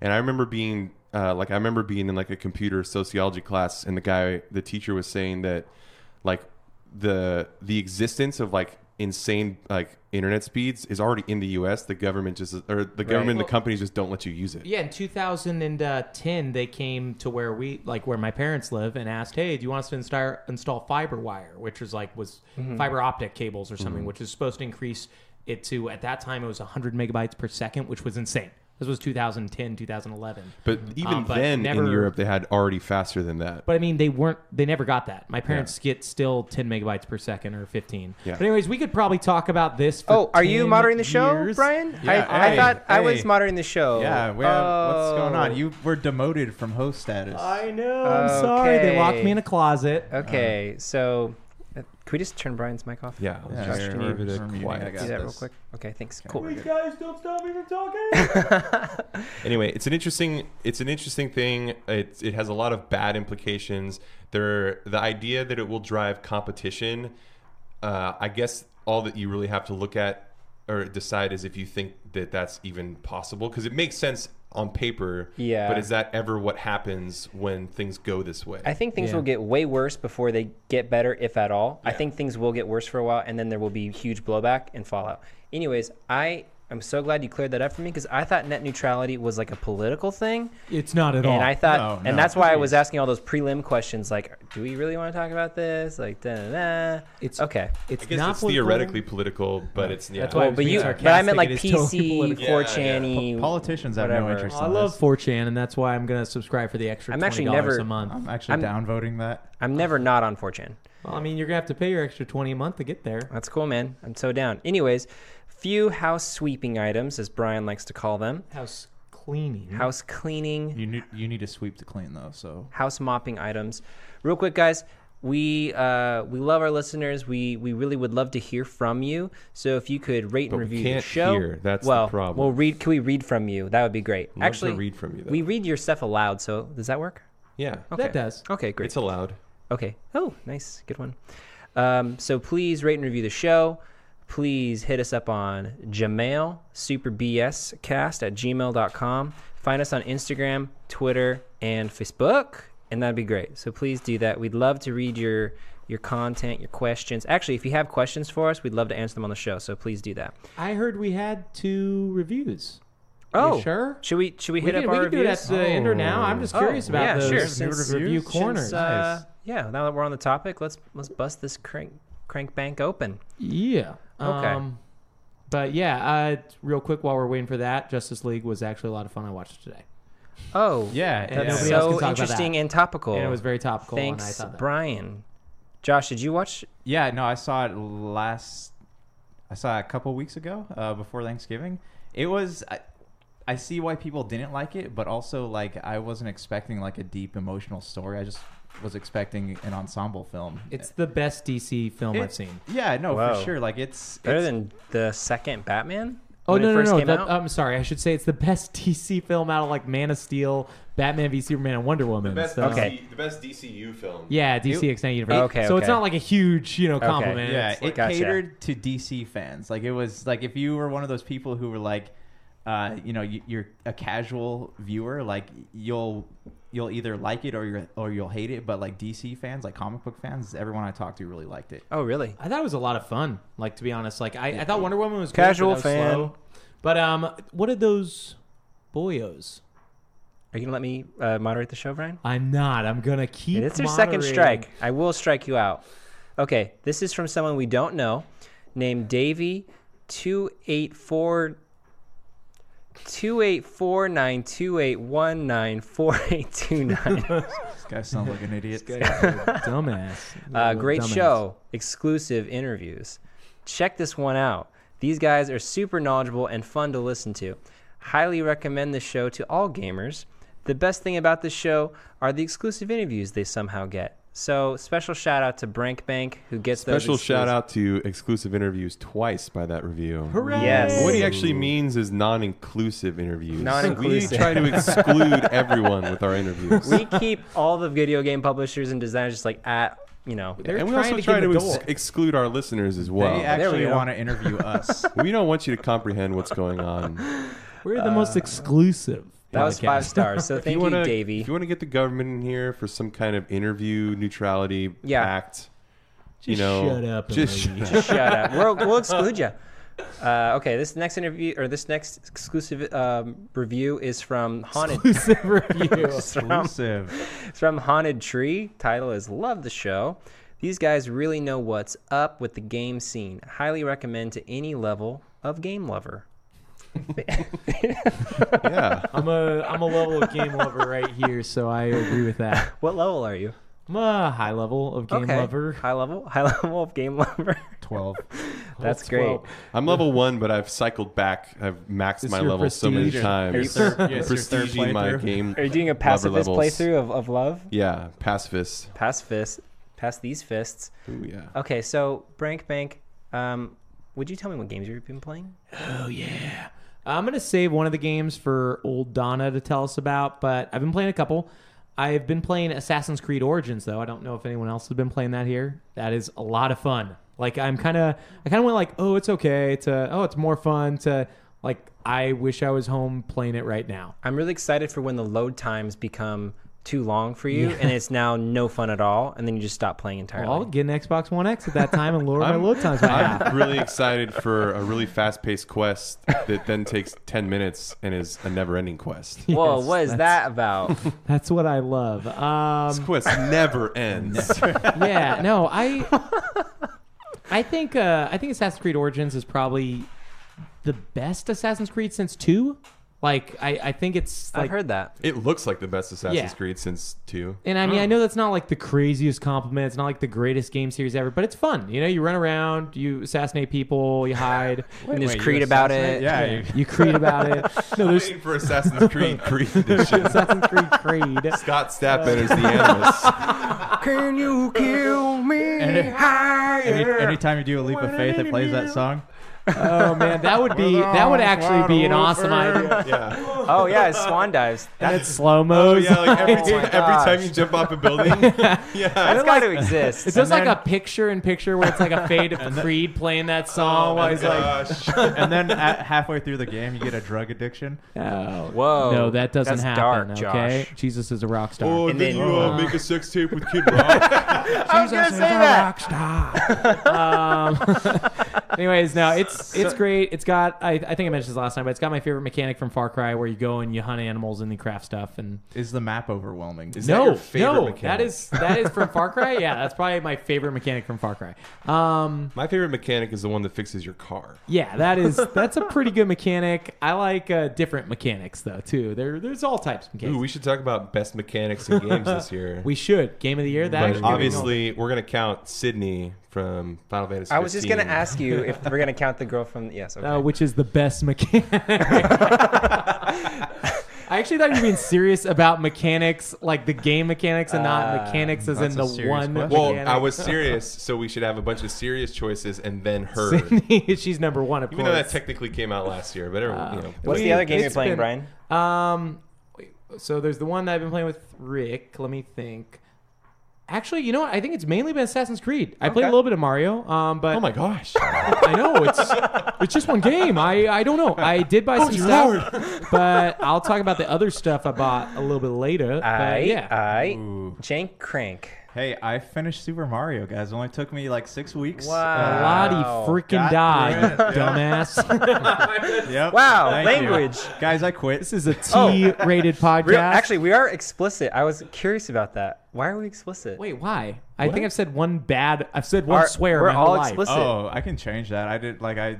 My guys, because my mom was like, David, why is it explicit? Yeah, advisory. I've been. Uh, tell your mom If- I'm sorry if for the she- cusses. Tell her if she okay? downloads us cusses. from Walmart, you'll actually Uh-huh. have the edited version. So They really edit the content? Walmart edits all their. Okay, they don't edit podcasts. I That remember was getting dumb. stained though when I was trying to get Stained, the dude. clean. like from ketchup or something. Or... Sorry, sorry, Jank. What are you playing? Um, yeah, Mario. so I I finished Mario and uh, it's- it was good, man. Like I, I died a lot. Oh, wait, of that reminds me. But It's- um, yeah, it's time to interrupt Josh. he, he hasn't interrupted you yet. Actually, he has, but just keep it going. We're only 20 minutes in, so we only got one interruption. down. okay, so Mario. and I bought I Am Setsuna, but I have not played it yet. How many moons do you have in Mario? I have 192. How many did you? What's like the bare minimum moons you need? like 125, I think. Something So like that. easy to get that. I beat like when I first got beat the last boss. I had 136, I think. I want to Okay. say. Yeah, something Nice. around there. Are you gonna go back and do all the moon challenges like everybody else yeah, here? I'm kind of burnt out on it, but I will go back eventually. Trade 75, bro. Then get burned out on it, bro. I I beat the game with over 500. Thousand moons. Uh, he made moons in it. So how many moons do you have in I Am Setsuna? Um, no. So what is I Am Setsuna all about? I've heard of it. I just don't really know anything It's about uh so Square Enix has a company called Tokyo Game Factory. Yeah. Or And- Tokyo RPG Factory. Oh, Tokyo Tokyo RPG Factory. I, I haven't played it yet, so I don't know what it's about. I. So just- you're not. So you're not playing it this No, week? he told us about something he bought, but didn't play. Even though I Oh, said we're going to talk about stuff I- we've been buying. Okay. it was I just wanted to have more games with Brian, guys. I'm sorry. Even though you bought other stuff that we're going to talk about later Okay. too. Eric, what are you playing? Uh, two things. Uh, I finished my playthrough of Fire Emblem Echoes, Cool. which How was, was it? really good. I um, it made me. I was like, because Fire Emblem Awakening was like a Is that the Switch one? no, that's the DS one that came out. Um, 3DS. 3DS one that came out several years ago, and that was the one that that I think introduced this series to a lot of people because there's there's releases on GameCube and Wii and stuff, but I think they were a lot more under the radar. That's the first one without the permadeath mechanic, where the but I option think- turned off. And so it was a pretty good game. It's a cool, it's a cool world, and it's got cool game mechanics. Um, but then they released Fates, which just looked really dumb to me. Um, and it was th- also three games long, but not related. It was just dumb. Um, oh, that. what was thing. someone talking about this? But like, so Yeah, so now this one this one I actually really enjoyed even more than Awakening. Um, I felt the story, and I realized the reason is because this is a remake of Fire Emblem Two, uh, which came out. So it's an old game, so they, didn't, they had you know something good to start to build on. I know a lot of people that are hardcore into the series they prefer the original version of it because there's balance changes here and there, and there's things like that. But it's a really good game. It had, it had a good story that hooked me from the beginning. Um, it gets pretty strategic. Um, it's got uh, exorbitantly priced DLC, but I bought it and enjoyed it. And yeah, it's, it was about. I think my campaign was about sixty hours, sixty-five hours, something like that. Nice. Boy. Um, What's the second game you playing? Uh, well, I'm going to talk about Fire Emblem just a little bit more. Okay. Okay. Yeah. Go ahead. um, Go Because I love it. But yeah, real, I would- real, real quick though. That's not the one that has like hundred characters. You guys were complaining about, was it? Was Chrono that Cross?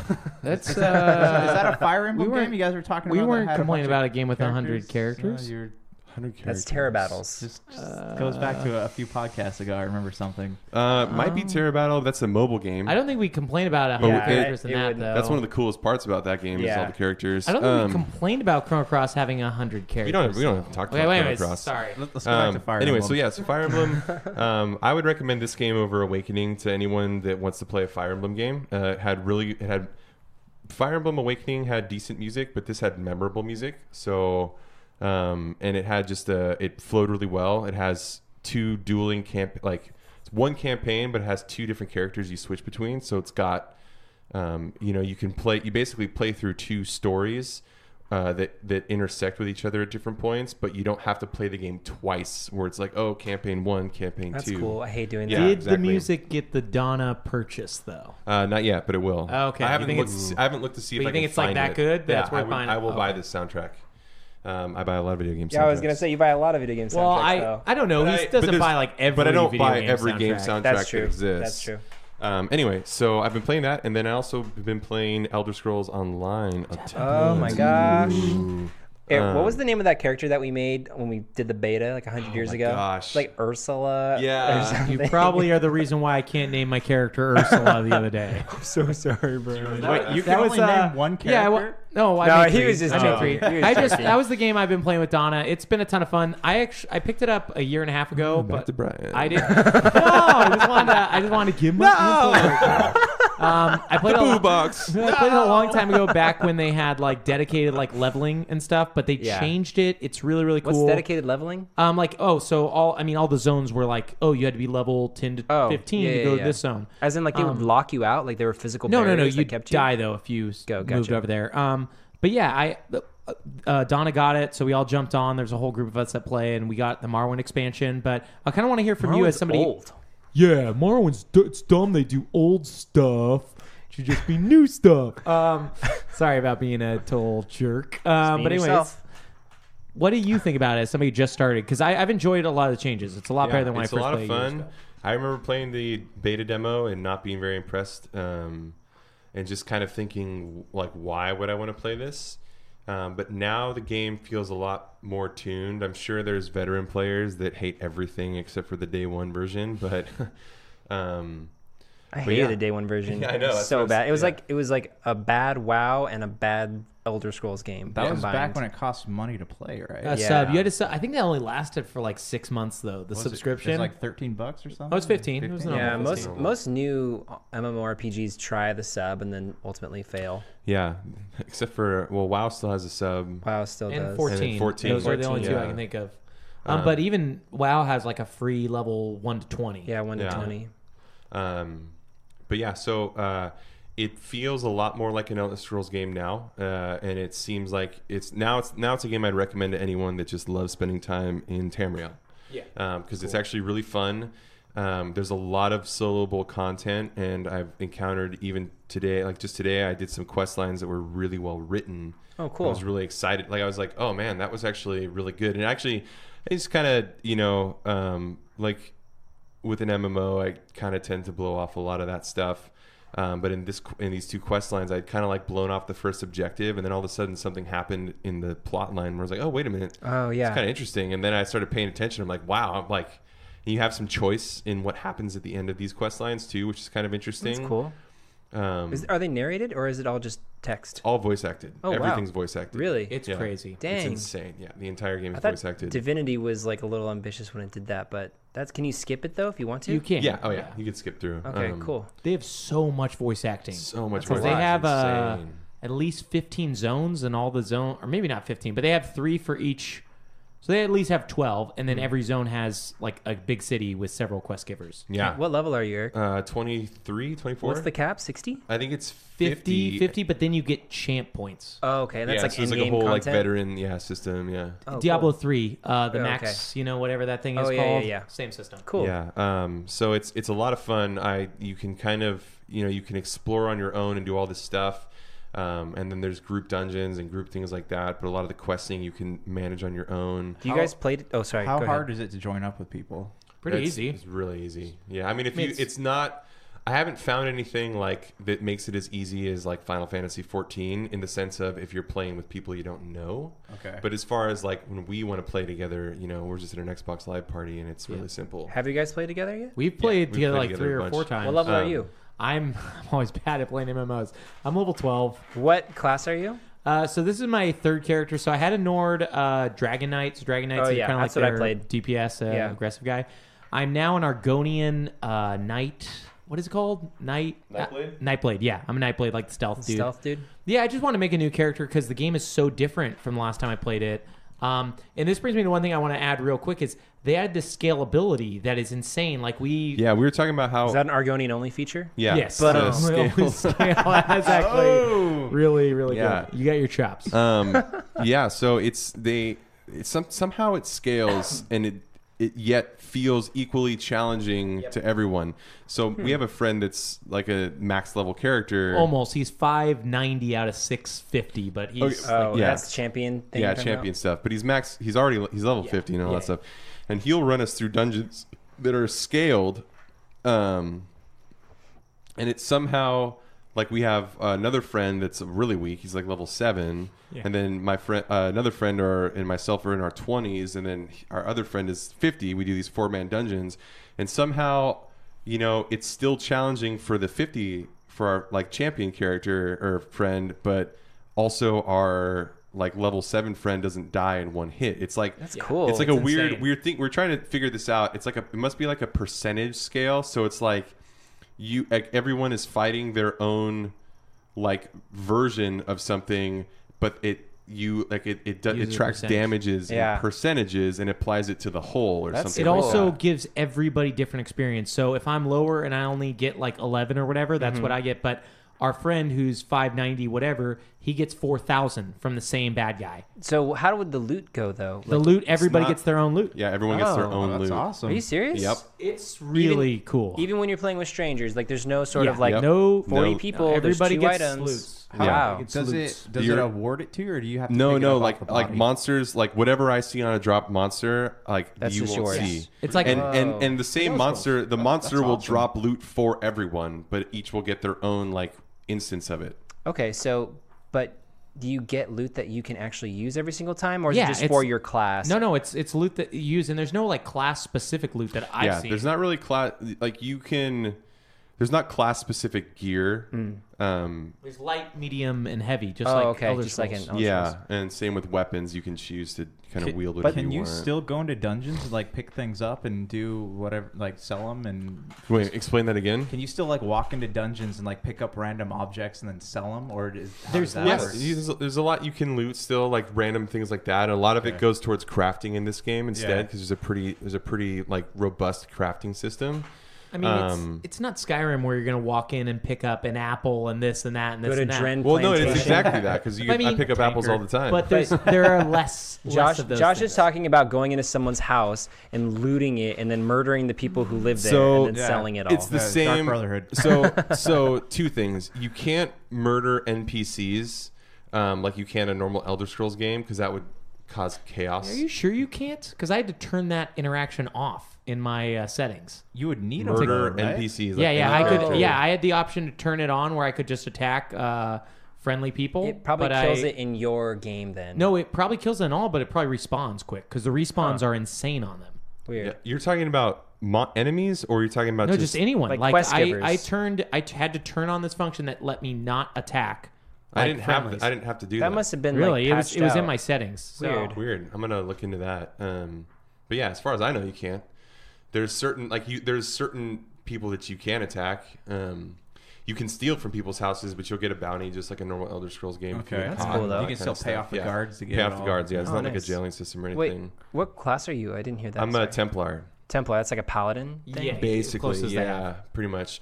Uh, Templars are their class system is obviously different than a, than every like you know they have like archetypes, but Mm-hmm. um, Templar's weird because it's it's like the best healing class in the game if you play it as like a magic using class. Oh, you can be a straight like a priest. in Yeah. WoW or If you something want, like yeah. that. Um, but do you play it I'm- as a I'm- tank? Right. I'm not playing it as a tank. So I'm I'm kind of I'm gonna respec as a tank when I get to the end game. Mm-hmm. Um, but for solo leveling, tank is not a very fun way to go because Got you're you're you're single purpose. Right. So right now I'm uh, I'm like a uh, you call it a stamina Templar or a Stamplar. And so I focus on stamina as a stat and like dual wielding and Okay, so you're a damage dealer, yeah, melee. DPS. Okay. But you won't. So you can in the game. The way this game works, I guess it's kind of like any MMO, but with the end game, you can pretty much do whatever you want. You just may not be the best at it. So as a so like a Nord stamina DPS Templar, you can is is sort of viable, but it's not like you're not going to be like the number one. Oh, but if you were a Redguard, If you were like a red guard, like stamina Dragon Knight, you would. yeah, that's okay, like a. yeah. that's a thing. Okay, cool. That's super interesting. Um, you know, I was so I was curious about Elder Scrolls because um, I just got Xbox Live One. Or sorry, no, wait, wait, wait, gold, gold. I misspoke. I misspoke. Oh, I'm sorry, but you guys knew what I meant.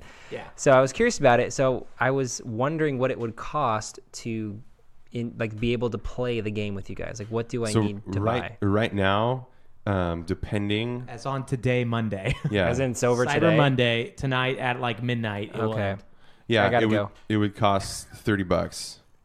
Thirty bucks for the base game, but you'd want to get Morrowind. So no, it'd be no, no, no, 50 no, total. no. You can get the base game with Morrowind. For really? 30 So bucks? so there's there's there's five different versions on sale. So Wow. there's um there's Tamriel Unlimited, which is on sale for ten bucks. That's just the base game. There's the Tamriel Unlimited Gold, which is the base game plus all the DLC from the first year, which is like the Dark Brotherhood, the Thieves Guild, Orsinium.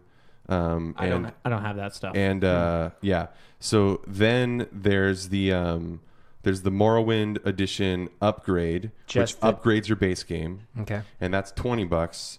Then there's Morrowind, just Morrowind that includes the base game, and it's thirty bucks, which is the same price as buying the base game and the upgrade. But it, and then there's the one that includes everything that you just mentioned. So no, there isn't there isn't one that includes literally everything. There's there's to get it on so 50 bucks to get everything that's on sale without having to pay without buying like, you know, like the version that comes with costumes and like extra Right. mounts and stuff. But the- so, to get the gold content? So the gold the gold content is is 30, so it's the base game plus 20 and then the Morrowind upgrade is 20, so it'd be Got it. 50. Got which is which is super worth it in my opinion. Yeah, if you're Um, gonna play it, that yeah, game for- exactly. How many Yeah. expansions are there right now besides Morrowind? So um, there's only one expansion, but DLC in this game is considered differently than um, than uh, than uh, expansions. So expansions are like is like a big, huge thing, you know, kind of like a new, and the DLC is like modules essentially. So Like- it's like, the quests? Thieves Guild, Okay. you know, and, or like the or like accessing like the Orc Zone or Sinium or Orzamer or whatever. Like that kind of stuff falls under DLC. It's like dungeons and things like that. And those packs are usually like four. I think they're like four to ten bucks or something like that. Or you can buy them all for like twenty bucks or something like that. Um, yeah. They also have it so that if you subscribe to uh, Elder Scrolls Online, then you don't have to pay for any DLC. You just have it all access. How much is that? Fifteen. It's like a normal. Oh, like the normal like a sub. normal. Yeah. So it's like Patreon. Yeah, of, exactly. Uh, of Elder Scrolls. Um, but yeah, and uh, there's other benefits to it too. But so yeah, to get to get everything that we all have would be fifty. To get everything you need just to play would be uh, 30? Thirty. Yeah. Okay, that's cool. Yeah. That's pretty cheap, actually. Yeah. Um, all right, so I guess real quick, I'll talk about what I'm playing. Um, so playing the WoW, like I was mentioning last week. Um, Wow. I know, right? I rekindled my love affair with my druid Musaya, who's a Tauren. Did you name him that? I did. Musaya? Yeah, I did. Okay. Um, the chosen Juan. Juan. Uh, so I'm a druid playing tank. It actually leveling up uh, as a tank in WoW is the easiest thing you can do because you are always queued up for a dungeon group, and you can basically, if you wanted to, you can level up one to 100, pretty much just doing dungeons.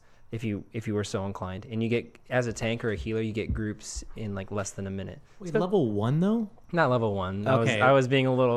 What's it, like, 10 to 20? It's 15 is when it starts. So you can start doing the random dungeon queue at 15. So I I basically like all quests do like two or three quests, get bored of it, and then go do um, my professions for a little bit, and then just do dungeon and then get five levels. I'll do two dungeon runs and just it's it's actually really cool. Anyway, so playing him, playing my mage. Uh, Mage is like level 25 or 30 now. It's super easily leveling. It's really fun. And then um, I picked up a super random game. I was um, at my parents' house just like fooling around, and I saw my little brother's Forza 3 Horizon and grabbed that. So You I've didn't take it to bit. college with him? Uh, he's actually home right now, but um, he's already beat it. Uh, so he just let me borrow it. Yeah. So Did what do you get to turn it on? What I do you did, think? yeah. yeah. No, it's cool. Um, Do you like the mechanic of having to drive to different races? Yeah, I think it's cool. Tell us about the mechanics in that game. Uh, the mechanics, they're They're good. They're reliable. They're uh, trustworthy. Um, they know what noises mean when I make the little car noises. No, I was kidding. Yeah, I like that mechanic. It's um, I think it's kind of fun. It although the the plot is the stupidest thing I've ever been exposed to in my whole life.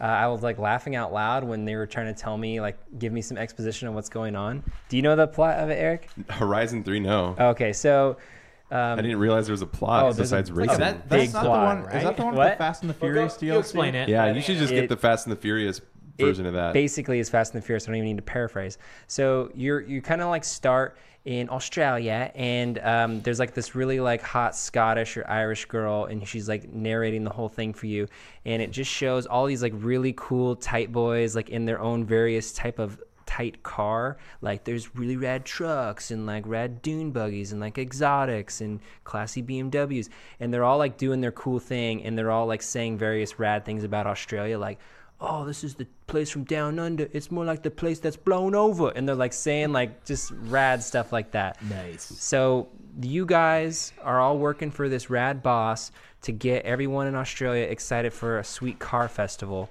And you have to you pick a drivatar, which is like an, a cast of like 12 characters of the coolest type. I picked a character named Dave. Uh, so so every Real original. so, and it's it's really funny because um, the characters' names you, you can pick like from a selection of names that the computer can recognize, and they'll call you that name when they're talking to you. So it's like, "Hello, Dave. Like, how are you?" And it's funny because my name is Dave. Anyways, Wait, why is it funny? well, my name is my name That's is in Fallout technically- 4 too, though. Oh. you know, That's right? true. That's true. Do they do that in Um, Fallout 4? Yeah, yeah. If your name is like if you spelled your name with a C instead of a K, they would say your name. Oh, that's They say my name They too. pronounce your name? Yeah, the should robot replay it. has like Oh, that's rad. the robot probably has I want to say like it's 900 names he knows how to say. So once you Yeah. type in your name, it's pretty cool. It's the butler, right? Yeah, Yeah, yeah. It's robot crazy pilot. that they can't tell the difference between Eric with a C and with a K. I Is this I not? don't Is know. this not smart? It's just I mean, like it- someone entered it, Did in. it not say your name? It might have. I've never heard it say my Oh, okay, then it I probably also didn't read it. just didn't get hooked into Fallout okay, 4 like I, I- was hoping I well, would. it says it right at the beginning. so you would have have Liam heard it like Yeah. in the beginning of the like right after you make your guy. First thing he walks in and says, or girl. Hey. Net neutrality. "Oh, right? sorry, net, Oh. net neutrality," which is totally the same. So, have you done any of like the side stuff yet? Like where you go and look for cars and Yeah. barns and Oh no, I haven't done any of that yet. I've just been kind of focusing on like the real serious stuff, the main campaign, getting my fans, getting my recognition, getting my name out there. Oh, Getting your yeah. DJs, Getting and my getting all DJs. your- I have signed a couple le- record labels. I signed Block Party. The uh, it's like '90s like R&B. It's just like Is Tupac. serious? Yeah, it is. And then the other label I signed was like it? I don't understand this game. Dude, okay, okay, wait. I was I was in the middle of explaining it, and I I lost track of it. Base, ooh, lost racetrack. Ooh. Um, so um, Lost well, train tracks. lost train. it's a train for track. Forza- simulator. Wait, waiting for Forza Horizon 3 Train Edition. Bullet You're on trains. separate train tracks, and you have to race against other trains. But here's the catch: you're all the same speed. or or train races, but all on the same track. it, it's it's a Thomas the Tank Engine sponsored event. Yeah. too. It's licensed IP. Okay, so in the game, you you try to get people to come to the big car festival, and so you do it by like challenging other racers and like signing record labels and hiring uh, personalities and like doing crazy stunts. It's it's so it's really dumb. Um, but amazing. And so you can sign the record labels of the DJs who are going to perform at the festival. And I signed the '90s R&B rock group called Block Party or Rock Station, and then I also signed an Indian or Indian an Indian's tribal museum Indian guy. You signed one Indian. Native Americans. What what's uh, guys, I'm two percent Cherokee, so it's okay for me to say that. Just so you know.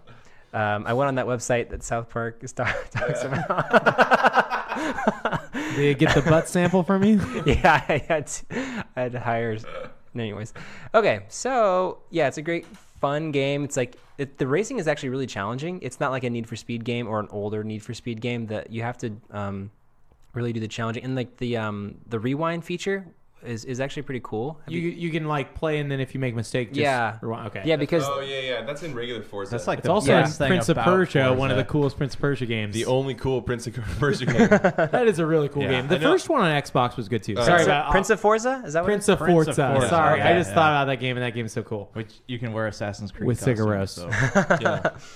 Uh, yeah, it's a fun game. I don't know if I'm gonna play it to completion, but it's it's actually super fun to just kind of like grab a beer and zone out and get my fans. I am really interested in the uh, Fast and Furious standalone for uh, Horizon. I don't think it's It standalone. No, really? Is- it's oh, not I thought you had to it's own two. It is DLC, but it's standalone. DLZ. Download DLC. zone. That's what I like to do. No, I'm, I'm pretty sure it's standalone because I Really? remember like Okay. I remember when it was like five bucks, like hovering over it like a thousand times. like what ah, Should I should- buy that? We to gotta get it. Doesn't it seem like each each like new racing game has some kind of Fast and the Furious? I Like, heard the new the new Need for Speed Josh, is no one literally plays the racing exact games. Same.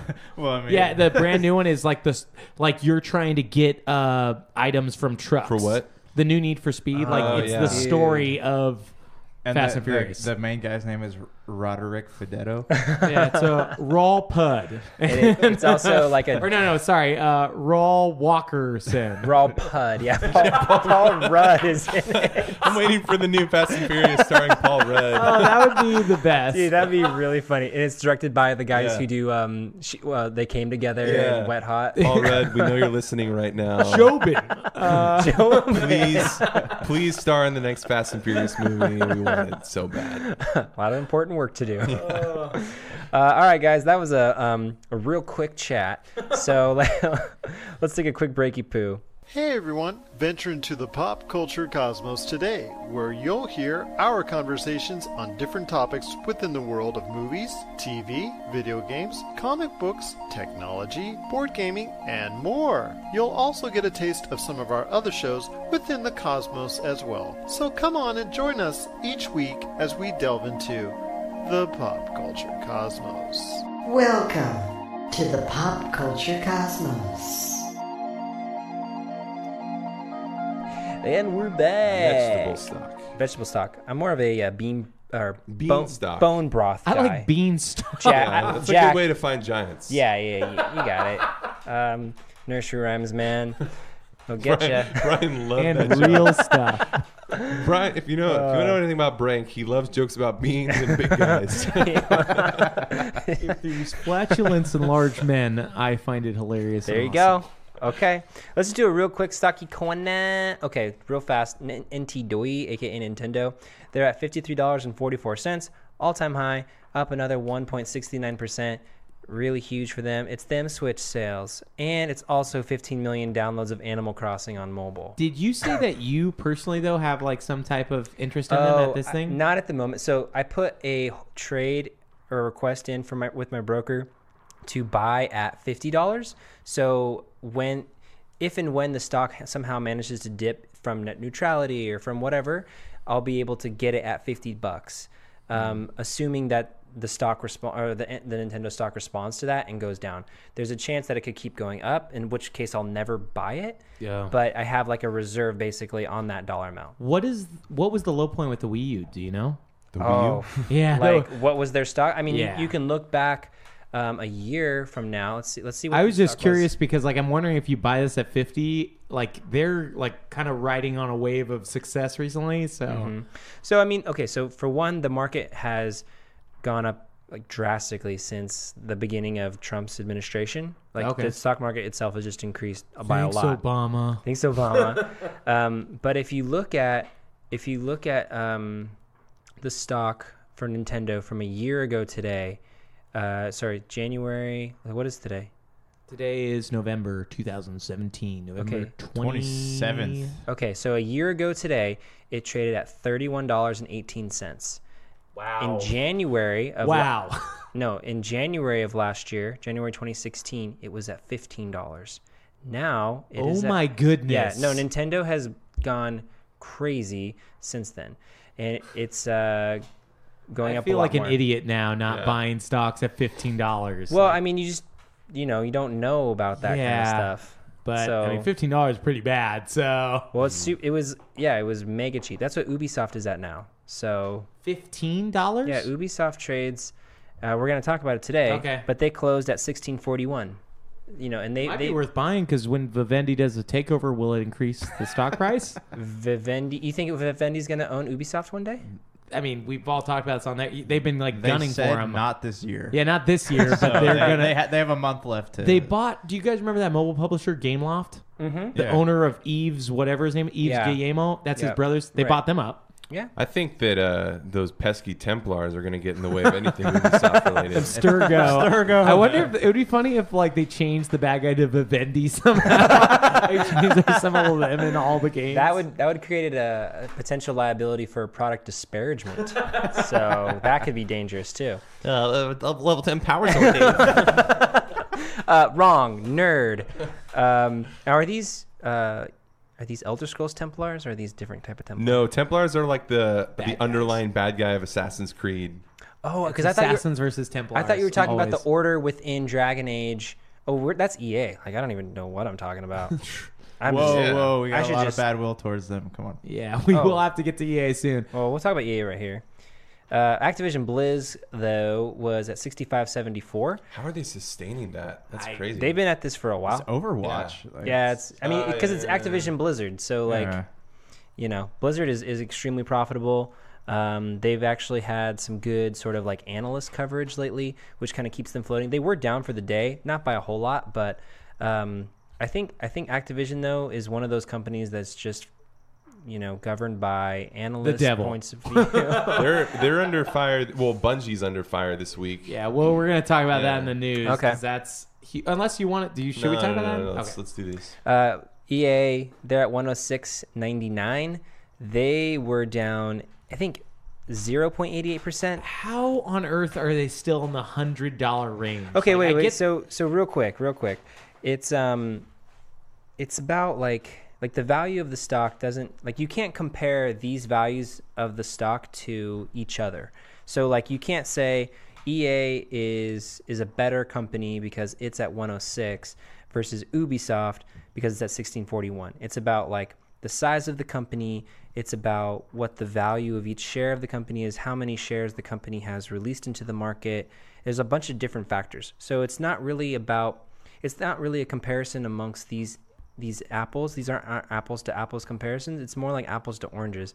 And you have to look at the value of the stock. so all of them are oranges and one's an apple. You have to look at it from the percentages Is and this how a much. farming podcast? This is a farming podcast. It's a honeydew, whatever. Farm simulator. Farm sim- okay. Farm sim. Anyways, goat sim. Um, you look at you look at the percentages of growth against itself, like how much it's grown in the last year. Like we looked at Nintendo, it's exploded since last year.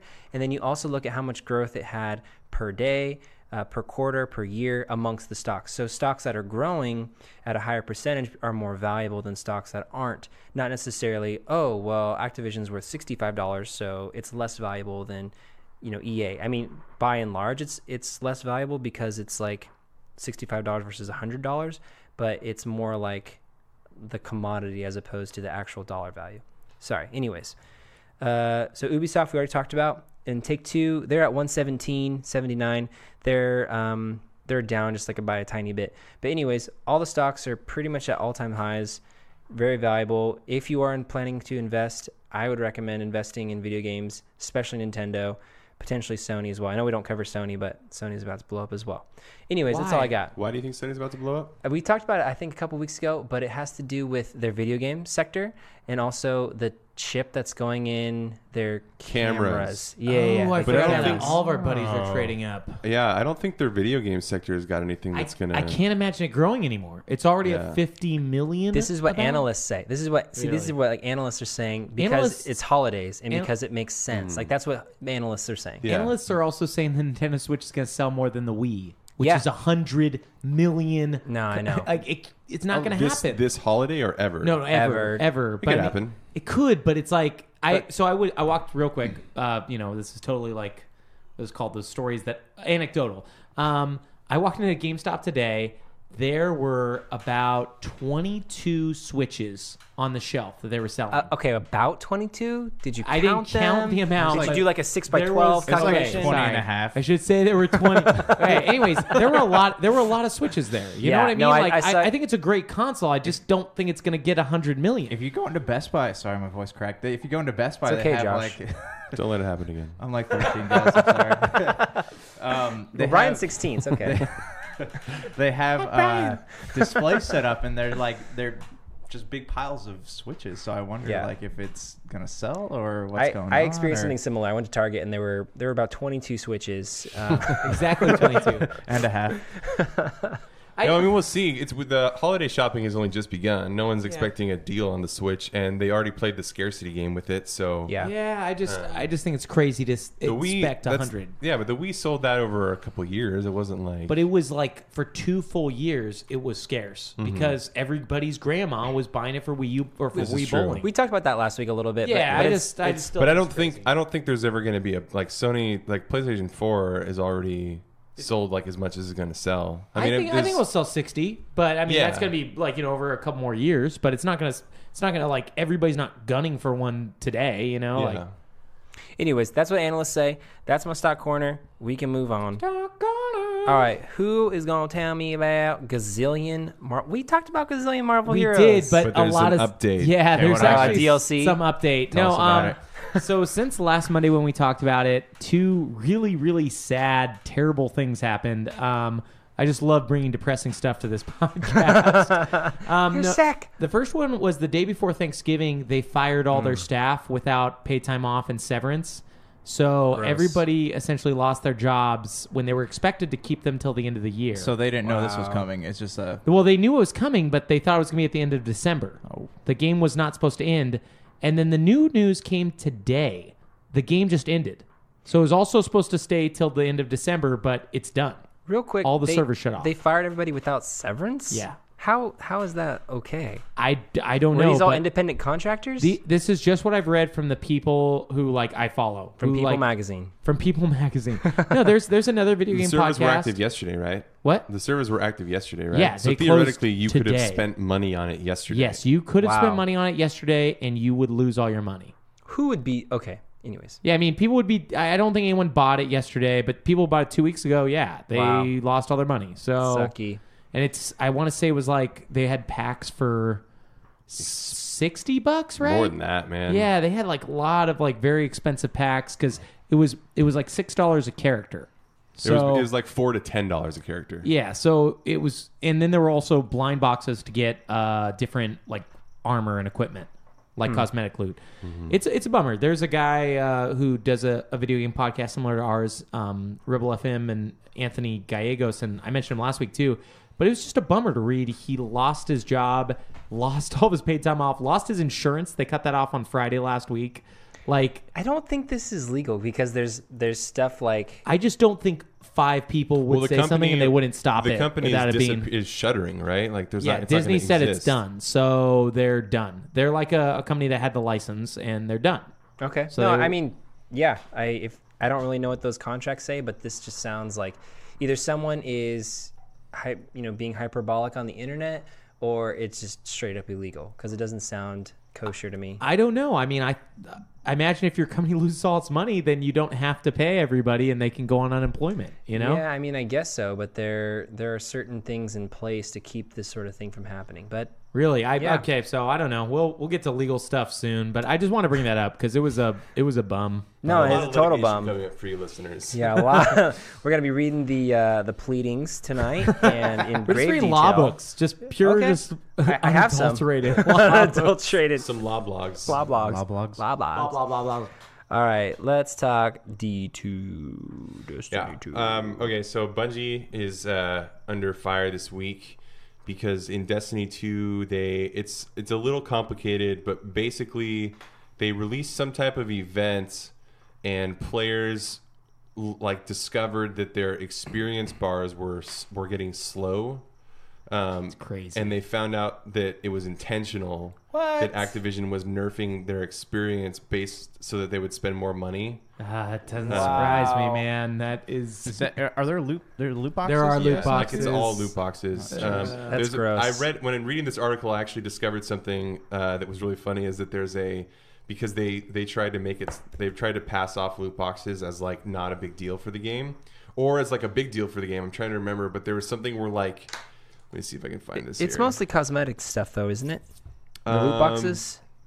Let's see. I think for Destiny it is, yes. Yeah. But it's still there's. I mean, once you well, get to the end, there's so, just so you know, it's rewarding. It's supposed to be rewarding, and I guess last week when uh, their the first downloadable content, Curse of Osiris, Yeah. um, the community manager, um, like promised that it would be like the most like the most rewarding thing in the game yet for players, and he opened up a loot box to receive uh, two tokens and a common blue engram. So basically, like nothing. Yeah, trash. Yeah, and so it started a hashtag two tokens and a blue. um, but yeah, so let me let me read a description of this basically. Wait, who are we reading from? We should give credit to them. Uh, we're re- I'm reading this from Kotaku. It's, it's Okay. the most succinct. So I guess we should probably say if we don't mention it, it's probably Kotaku. Right. we're just the Kotaku leech, leech cast. We love Leech cast. Leech cast, yes. In the Um, new year, we'll try to actually. I'll try to get talk to Jason because that book is so good. I haven't mentioned it for a while, but his book, uh, Blood, Sweat, and Pixels. oh yeah. I've been reading it still. You should do a review, a Jake style review. Of Dracula. Is that also by Mary Shelley? I can do a review of Dracula. I read it recently. so um, the ex- they discovered so um, players discovered that Bungie's experience system was rigged against them. Um, and then on Saturday, they found that their experience sliders were moving more slowly. And so the studio, the studio tweet sent out says the Destiny 2 API has yet to be adjusted to reflect the recent in-game change to earned XP. We are working on an API update to address the discrepancy. The correct value to earn an additional level is 160,000. Blah blah blah blah. Um, and before it was 80,000, so they doubled it. Mm. Um, so they've it's just been like a sketchy system, and it's kind Yeah. of like Battlefront 2, where people are pissed and the company has no idea what to do because they they basically did this to themselves by trying to be greedy. So Good. We've got a ton of Battlefront 2's talk Wait. tonight. That's not in the news. This is just really cool though. Like it, it's just so funny. Like all of this EA stuff just blew up literally last week and the week before, and then companies like Activision are like, "Oh, let me just tr- let's just try it out." Yeah. Well, no, the, the loot boxes stuff has been in there for a while. I think they've just they've just been changing their XP grind. Well, is the problem because That everyone calls it Destiny style gaming. Like when it first became a problem, they're just calling it Destiny style gaming. Yeah, I think it sou- it sounds like basically that the problem is that they've made it so that your experience bar cl- like slows to a crawl unless you're buying stuff. Um, and that's that's ridiculous. That is crazy that they're doing that. I so I, I went over to, to a buddy's house over the weekend, and he's a big Destiny 2 guy, and he had like nothing but positive things to say about it. So I, I don't know. Like I have I have buddies who like it, but Yeah. everybody fell off early this time because I guess there's just not as much playing it. content. No, he's still playing. He he's like totally into it. Is, is he max level though? With yeah, he's like, max level. The gear? Yeah, I don't know about the gear, but he's got like three characters. He, I mean, he has all three characters, and they're all max level. And he he just thinks it's like the funnest game. It looked really cool. It's not ever a game that I would be interested in, but he says it's super fun. I don't know. He didn't have any negative things to say about it. It's interesting, yeah. So this this a lot of this stuff is coming out. I guess, and it it is for high level players that it's becoming a problem. But if he Um, was already leveled, he wouldn't have experienced the. well, no, he would because I think it's your post level leveling. Oh, oh, yeah. oh. Yeah, there's like uh, light. Well, light level is mainly done by gear, but you can level up your gear. I think it's it's something where like that. Yeah, I don't- I don't play it, so I don't really understand the Level up your but- abilities as well. Mm. It's just a. From what I understand, like they're they're releasing a DLC soon in December. Yeah. But they just don't have a lot of content compared to Destiny One, where like they're doling out tons of gear, which is great. But you can't like. There's nothing left for people to do. So there's only Oh. like micro, microtransactions to buy a cosmetic loot. So there's hmm. no incentive to play after you Yeah, do all of right the now. no. PvP, Maybe there's I mean- no there's no monthly subscription, so I don't think people It's just it's weird to that that XP thing. It's weird that they did that. Yeah. Like they Pe- shouldn't do that. People will come back though. If there's no subscription, there's like no, there's no nothing lost by stopping to play for a little while for the new DLC to come out. I guess. The, the the main point is it's just it's funny seeing companies come under fire so much recently, and we'll see how Yeah. they actually fix these problems because so far no one really has. Speaking of which, Josh, do you want to tell us a little about uh, Battlefront Two? Yeah. Well, actually, uh, I don't. What is going on with Battlefront 2? Colin? Like, I- Yeah, Colin okay. Moore- Yeah. Yeah. No. This is so. Honest. This is a kind of a side note to that topic. Was that you know we kind of talked about this before how video game prices are becoming unsustainable, and uh, you know we're going over like uh, PlayStation during that era, the games were like forty bucks, and then Nintendo, Super Nintendo, 50, they're- 50 for PlayStation Yeah, 2. and then Nintendo sixty four had like what there were Between sixty and seventy, but games could choose their own prices. yeah. Okay. So Colin Moriarty had actually brought in the wake of the. Uh, he was formerly of the Kinda Funny. Now he's got his own thing going. But uh, in the wake of the Battlefront Two problem, he was talking about how this model is unsustainable because as games get better and they look better, they start costing more money to make. What is So- the model he's talking about? He's talking about well, we we talked about this actually during the summer, and we've talked about before earlier in the year. Games have never increased their price, right? In but like a in like the last decade, they have. Yeah, Even and they- analysts are saying that kind of stuff. They're stuck Yeah. at the sixty dollar point, and so like that's why this like loot boxes and microtransactions has become like a, A necessity for the necessity companies. for the- yeah, Yeah. So it, we're gonna reach a point here where these games are gonna cost so much money to make that selling them at sixty dollars, uh, you know, per unit is not going to make them any money. So Right. Yeah. that's created this huge problem and you know how much longer are, is it going to be till we either you know they they have they're forced to raise prices or they get to the point where they just they can't afford to keep making like improving the product and making it look better Well, I think I think there's a couple things just kind of, and I'm not an analyst, so I can't you know really say this from a business sense, but just from a logic sense.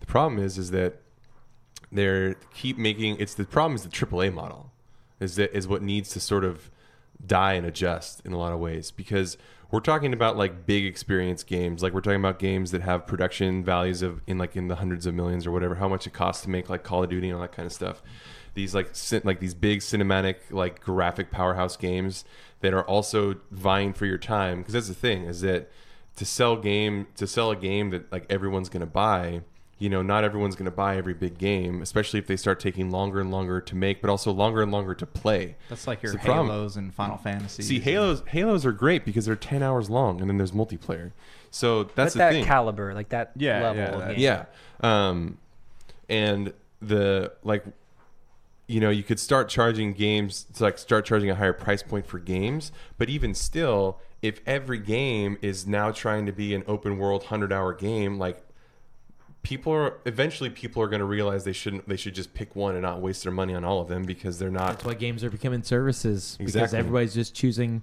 two games a year to play, and I it's think crazy. the that's indie why model is good though Well, right? the indie model is good, and that's why that's why these like the AAA companies should take a hint and like maybe focus on experiences that aren't crazy, huge, long things. yeah you because know? you can make a game that looks graphically great that doesn't have to be Yeah, well, look at Hellblade. Like Ninja Theory, like that cost them like a fraction of what a big AAA It was game. 30 bucks, too, I right? read, an, It's reasonable. I read an interview with Yoko Taro, the the guy from Nier and Drakengard fame, the super weird Japanese guy, and he he actually brought up an interesting point because people asked him because the first Nier was a flop, even though it's like critically or like Yeah. cult loved, it wasn't like a seller, and he said that right now because there's there's basically this like you know like the same like the same gap between I didn't really go into this but so there's basically like a massive divide between indie games and then AAA games and that's it right now. So now these like like kind of like mid-tier games like Japanese games that are like kind of like long RPGs but they're not necessarily like you know triple A's or like they're kind of like you know those kind of games. He said there's like room for them now in the market because totally. all the big companies are just focusing on sinking into these massive projects. It's- and then yeah. It's so funny because the big companies they have all of these assets of mid-sized gaming companies that they've acquired just throughout their whatever their their life cycles, and all they would need to do is just re-empower those individual acquisitions and be like, hey, go do what you do, we'll fund you, and they'll do it at half the price. Unless you're EA. well, they I'm shut just them saying, down. but they could. They they have the ability to do Well, this. The, that's the thing But- is that there's this expectation for like every acquisition of a big company to make a triple A game, which is Um, unrealistic. And, yeah, exactly. And they're learning their lesson, I think. Yeah, it's not only unrealistic, but it's unwanted. I Oh think. yeah, Yeah, for it sure. is. And it's disrespectful to the games that these people are that we're waiting for But to two, play. two things though, real quick, is like um, some of the big publishers like Ubisoft are doing that. Like recently this week, um, I don't know if you guys got to play Grow Home or Grow Up. It was like the Gone most. Home. Yeah, it was, no, Gone Home. uh, Grow Home and Grow Up, they're like a platformer. They were eight bucks when each of them released. Hmm. Um, Ubisoft actually is the publisher, and they let their team just kind of make these games. They just did a game that's based on sound that just came out this week. But we Um, already discussed on the way here that of all the big companies, Ubisoft is the least evil. Yeah, yeah, definitely. It's They still do like privately owned, mo- Yeah. partially. Yeah, they're like a family-owned type thing. Yeah. For now. Um, but yeah, it- it's it's really interesting though, like that all this stuff is happening. But I just I just want to bring up that companies do allow that. It's very very rare. But uh, the other thing I want to bring up that's kind of off topic is Yoko Taro. People really really want him to do the next Final Fantasy because Ooh. he is just he's making interesting games. I haven't beaten Nier Automata, but from what I understand, the game he made is just interesting on a story level and a gameplay level. And he did a lot of really unique concepts with Yeah. saves and all types of stuff. Yeah, um, yeah, that's that. I've heard that too. Um, but yeah, so I think what that's kind of what would be great is if you know if the the best case scenario if the game the price point of game goes up, it would be nice if what that meant was like companies giving us like really good polished products that we can play and then play like play something else instead of like well here's this like microtransaction like freemium system to like keep Yeah. you coming back um, so that you only play this game forever Yeah, and I don't know if you guys have stuff to add about uh, Star Wars Battlefront 2, but I don't even know if we talked about this last Monday, but they literally had to call back the microtransactions. We did talk about that And the we talked about the governors too. Oh, we didn't about the Or the Who's- governor of Hawaii, like how they're looking at legislation against loot boxes because of Wow. Battlefront 2. So is some other country because think- they yeah, it's, it uh, constitutes Belgium. Yeah, because it Belgium, constitutes yeah. yeah, because it constitutes uh, Gambling. gambling, yeah. and it, Yeah. these games are targeted at minors. Yeah. like they're like in uh, the UK, it's PEGI twelve. Right. Here it's teen, which is thirteen up. But it's still the idea is like you are trying to get And people. who is Peggy Twelve? who is Peggy twelve? and where did the first eleven Peggies go? Peggy twelve. But no, it, it's crazy. It's crazy to think like companies are so clueless and they're trying to find a way to make that money. also, did you know that Peggy is short for Margaret? No, Piggy- are you is it really? Because I looked that up one day. I'm like, what is Peggy from? No, Yeah. that can't be. Weird. Is it? Oh yeah. Okay. Is that like- It's Mark Batstone's fact check corner. Is that like how Bill is William, which doesn't make sense at all? that makes either? more sense than Peggy and Margaret. I think it all of it's just stuff like we've grown accustomed to, and it's like, why is this Bill and William? Yeah, so Daisy and Peggy are both short for Margaret because in Daisy, the word for Daisy in French is Marguerite. Ah. And for Peggy, well, Margaret was shorted to nicknames like Meg or Meggie, and then the rhyming nickname trend turned Meggie into Peggy. Nice. Wow. um. Okay. Bill Peggy and 12. Dick. Who's gonna talk to me? Dick. What lawyer at the table is gonna talk to me about the Fortnite lawsuit? Self Jank, did you uh, you read a little bit about this? I read it. I Yeah, read it I about a don't while ago, but I don't remember all the bullet points. I actually have some bullet points here. Okay, Shoot so us with them. what happened was this kid was selling, uh, allegedly selling cheats to, Fortnite, yeah, and Fortnite Battlegrounds, the like the PlayerUnknown's Battlegrounds mod, Yeah. like type clone. And the argument is that allegedly he did not change any of the code, but he purchased these cheats from another website. So here, his mom actually like is going to bat for him, and Yeah, because Epic's suing them. Yeah, Epic is suing them, and she's uh, defending her son, and they, uh, you know, As mothers do. Cur- cur- yeah, courtesy, courtesy of Kotaku, we have these bullet points here. So the first one is she says that Fortnite Fortnite's teams require parental Let's consent. talk about Fortnite for a For- second. Fortnite. Now that's This the is, uh, wrong way to say it. For, Forza, and Forza, frankly, it's embarrassing. Forza Nights. Forza Nights. Um, she says that Fortnite's teams require parental consent for minors, and that she never gave this consent.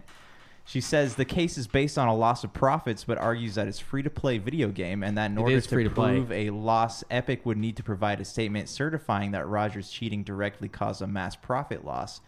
She claims that by going after individual players rather than the website, selling, providing the software necessary to cheat is an on, in an online game. Epic is using a 14-year-old child as a scapegoat.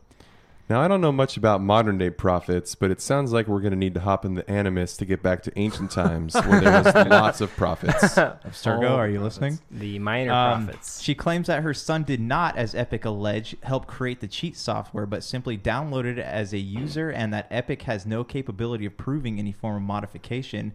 And finally, the mother says that by releasing her son's name publicly in conjunction with the move that Epic has violated Delaware laws related to the release of information on minors.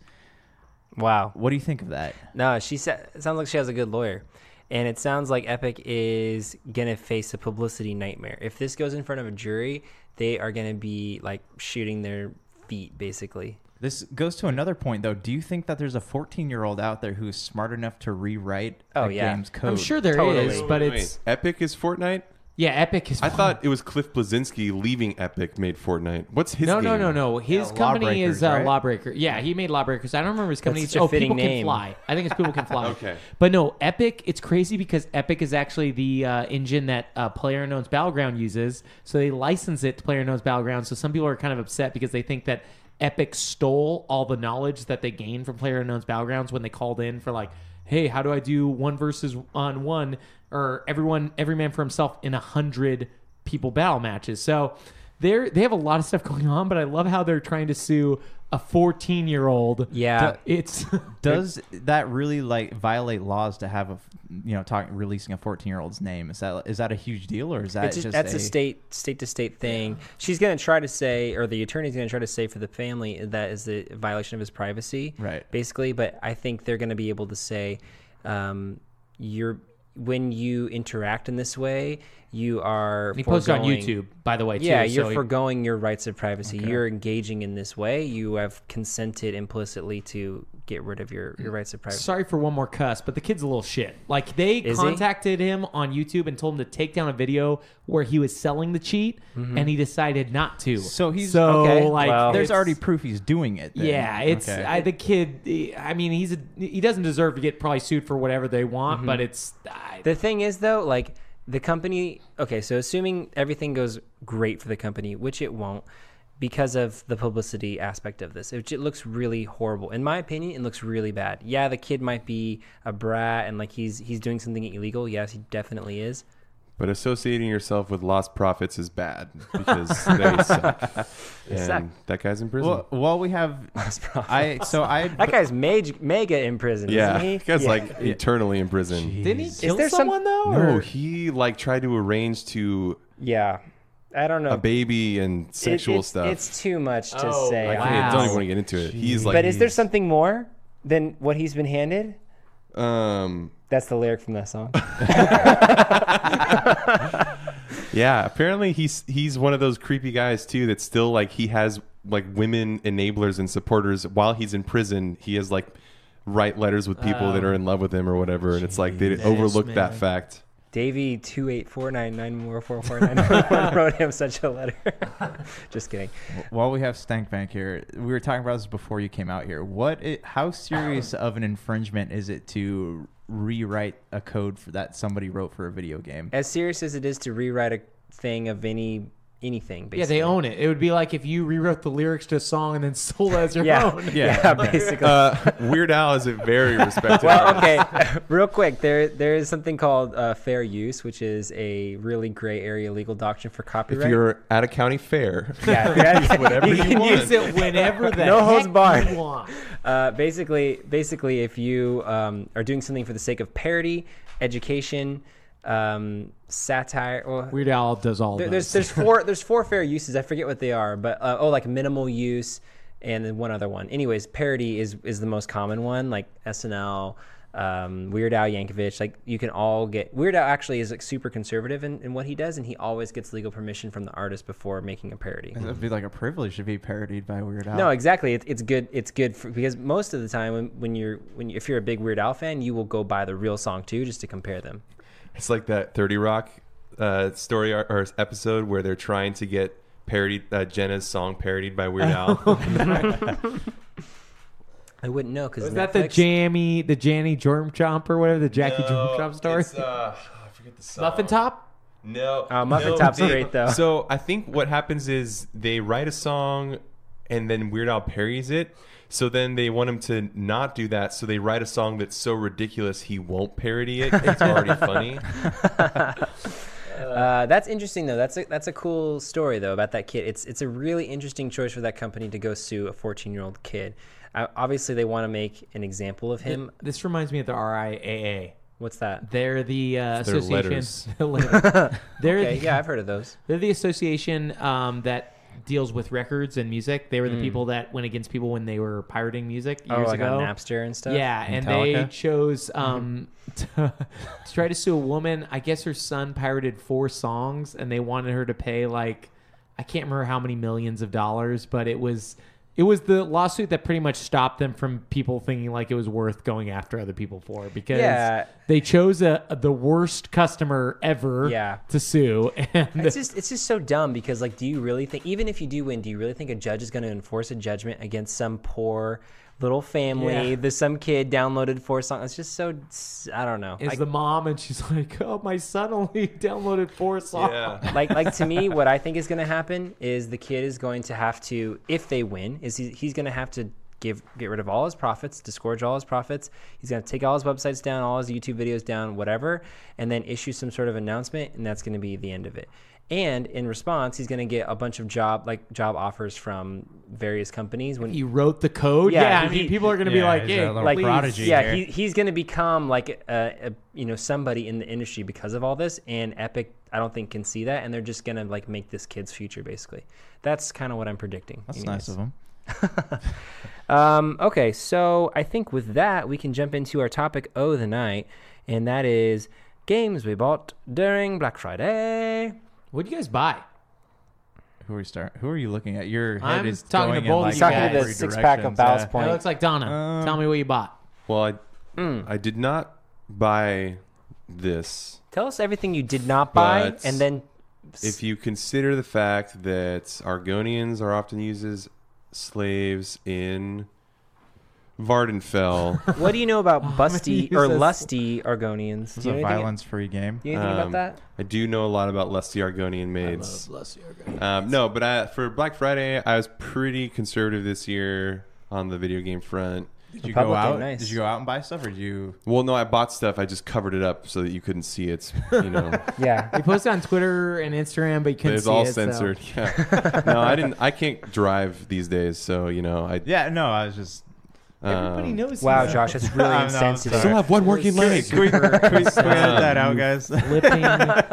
But Sure. uh, so I, I, I just on the Xbox sale, I bought uh, Rise of the Tomb Raider, which I'm insanely excited oh, for that's so awesome because the first game of that reboot was so flipping good. does your tv have hdr yeah, oh my goodness. What kind of question is that that? is that game is going to be amazing. Donna's TV is the size of my garage.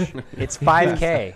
3000 5K is a inches. thing, right? it's 5k 3000 inches. Actually 8k is a thing Wow. there is 4k and there are 8k tvs out yeah. there Yeah, Did you see now. that? Oh, there's 8K TVs already. Does it Yes. give you like yeah that they're about 10000 I saw that video of the guy that modded his Witcher 3 to run at 8K, but it's I like one frame. don't is- even yeah. get Does why it- people are doing Does that. it give you laser eye surgery It as also you watch gives you it? laser Yeah. eye surgery. like- There's a nurse in your room. Like you're Yeah. paying ten thousand. So anyway, so for the game sale, I purchased um, Rise of the Tomb Raider, which I'm really excited for. Again, just because It's this amazing. this You love series, this reboot of this of Tomb Raider is like it's crazy. It's crazy. like, it- it's like everything that I want an Assassin's Creed game to be. Everything that I want, like it's it is so- Uncharted, but better. Yeah, it's like, exactly. hey, Josh, we you saw gonna stand for Uncharted. that? We saw Uncharted, but it's like, yeah, it's kind of not super fun. You're just climbing the whole time. Yeah, who's Oh, fat wait, Indiana Jones this. here? This yeah. is I I did like Tomb Raider. Like I liked it Oh, more than Uncharted because I thought man. that it looked better and it had like a a cool s- a cool It's also story fun to, to play. It was, Yeah. Uncharted you is primarily Unch- story. Uncharted is one of those games you could play mindlessly, but like Tomb Raider, you actually had to invest your brain power Yeah. into it. How hot is Laura Croft? Um, so hot, so hot Um, right now. Then they extend her neck in every photo with Photoshop. Yeah, like one of those. Um, so it's like a freaking flamingo. freaking flamingo. freaking flamingo over there. Josh, can you put that in the end of all our episodes now after the like uh, hurts guy? Frickin' fl- flamingo production company. flamingo. Can you, can you do that? I do that. It's Uh, Can you do that for us? He can. Trey? He'll just won't he'll just take it. a, a, uh voice clip out of this. I won't do it. Um, so um, I bought that. I purchased uh, Elder Scrolls Online, which we already talked about extensively. So we Can you won't just talk rehash about that. all One that? minute. Can we start from the talk start from the about ground Elder up? Scrolls Online? I don't know anything so, about it. Seven hundred years before. For Lord of the Rings, there was a place called Tamriel. yeah. Um, and then I also bought uh, Banner Saga. Oh, nice. which, was cool. um, Seven I, boy. I actually own it on Steam and have played it a little bit, but I I caught Banner Saga 2 really cheap on Xbox One uh, months and months ago, and it's really hard for me to sit at a computer currently, so I wanted to play Banner Saga on my TV instead. Totes. That is a good game to buy. I have it on my iPad, but I only played like one What- mission. what so. is it? Banner Saga is a it's a Final Fantasy Tactics kind of style game. So it's a it's a grid based, stra- uh, turn based RPG, um, where you have units and you wait. It's kind of like a strategy But it's game. Norse, right? But it's it's it's kind of done in this like old like Sleeping Beauty esque Disney art style. That's really cool. and it's. Norse kind of like Viking. Mythology. Yeah. okay. Oh, nice. What'd you buy? I bought South Park.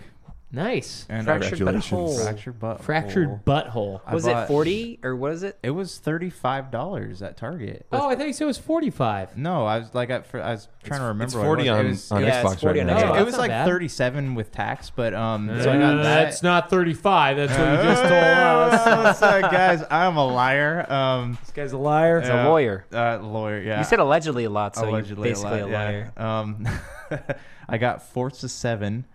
Um, Oh my gosh. and I bought, I repurchased uh, Skyrim on Xbox One because I never finished it, and I traded in. I can't remember what for. What are you playing on that? Um, I am a Nord, Nordic, Norse, Nord. Nord. Nord, Nord. Dumbass. Yes, I'm a Nord. Explicit. Dave's and. I Sorry, still, Dave's mom.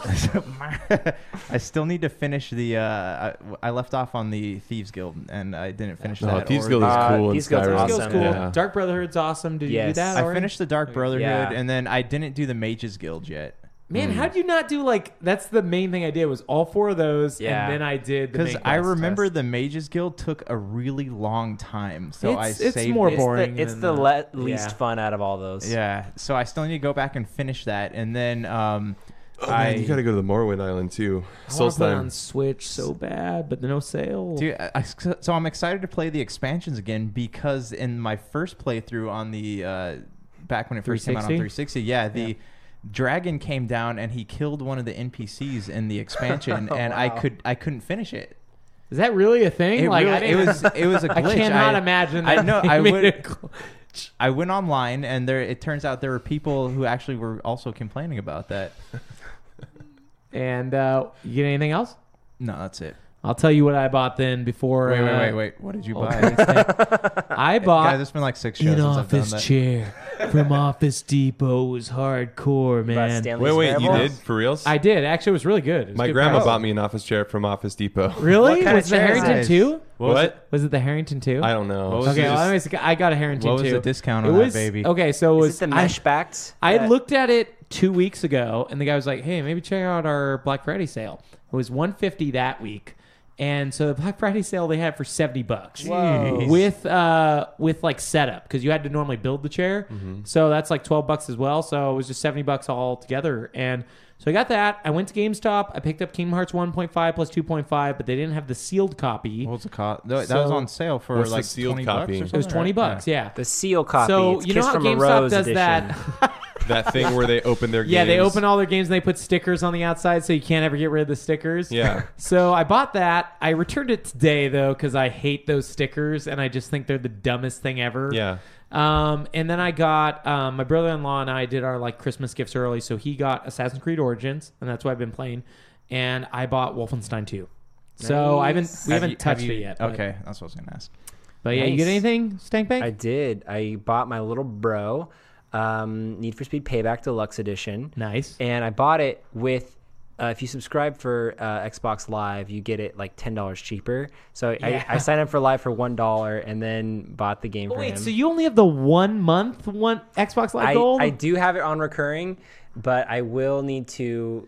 It's right now on sale for fifty bucks for the year. It's fifty bucks for the year. on Amazon. So Okay. Oh, it's on not Amazon. like it's a little bit better. Yeah. You can find it occasionally for 40, but that's really rare. I just don't know if I'd want to play it for the year. I, I do want to get it because I want my little bros to get Diablo. Do you guys all have Diablo three? Yeah, we all have it and we could play it. Well, oh, What's your- what's your game Donnie I don't have it have yet, but I'm supposed to get it. Yeah, you are supposed to get Yeah, it. You've you been, were you've been supposed supposed to to have get it it for like a six while months. Yeah, I don't know what happened with that. It Nathan? disappeared.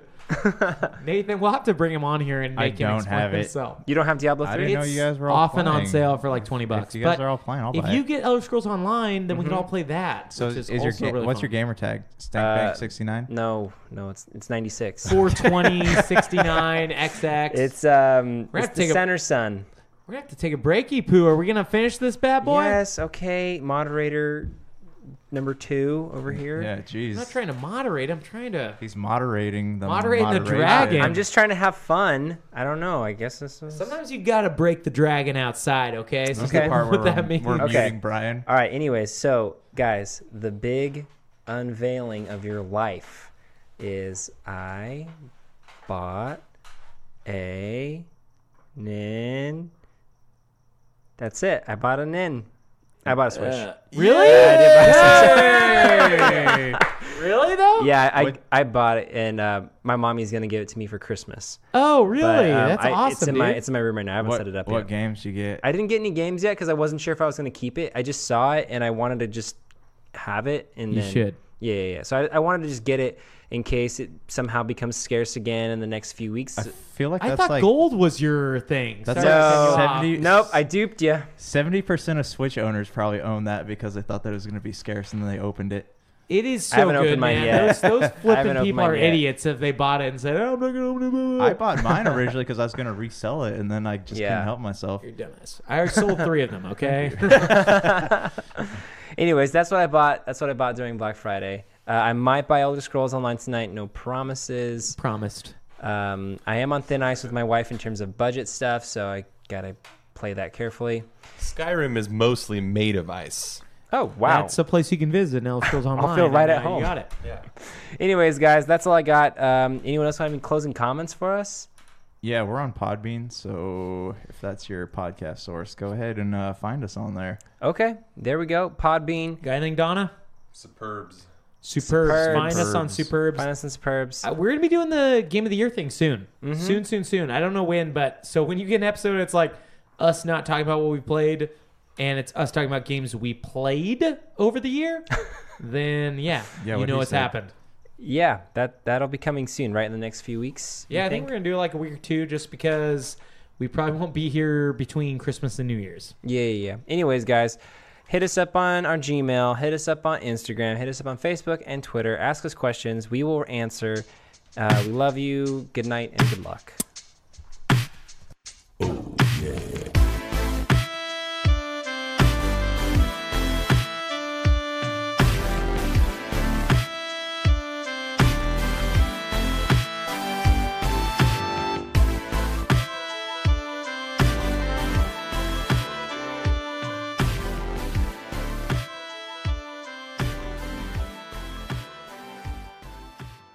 That's uh, to us people that can feel things. It it uh, it hurts.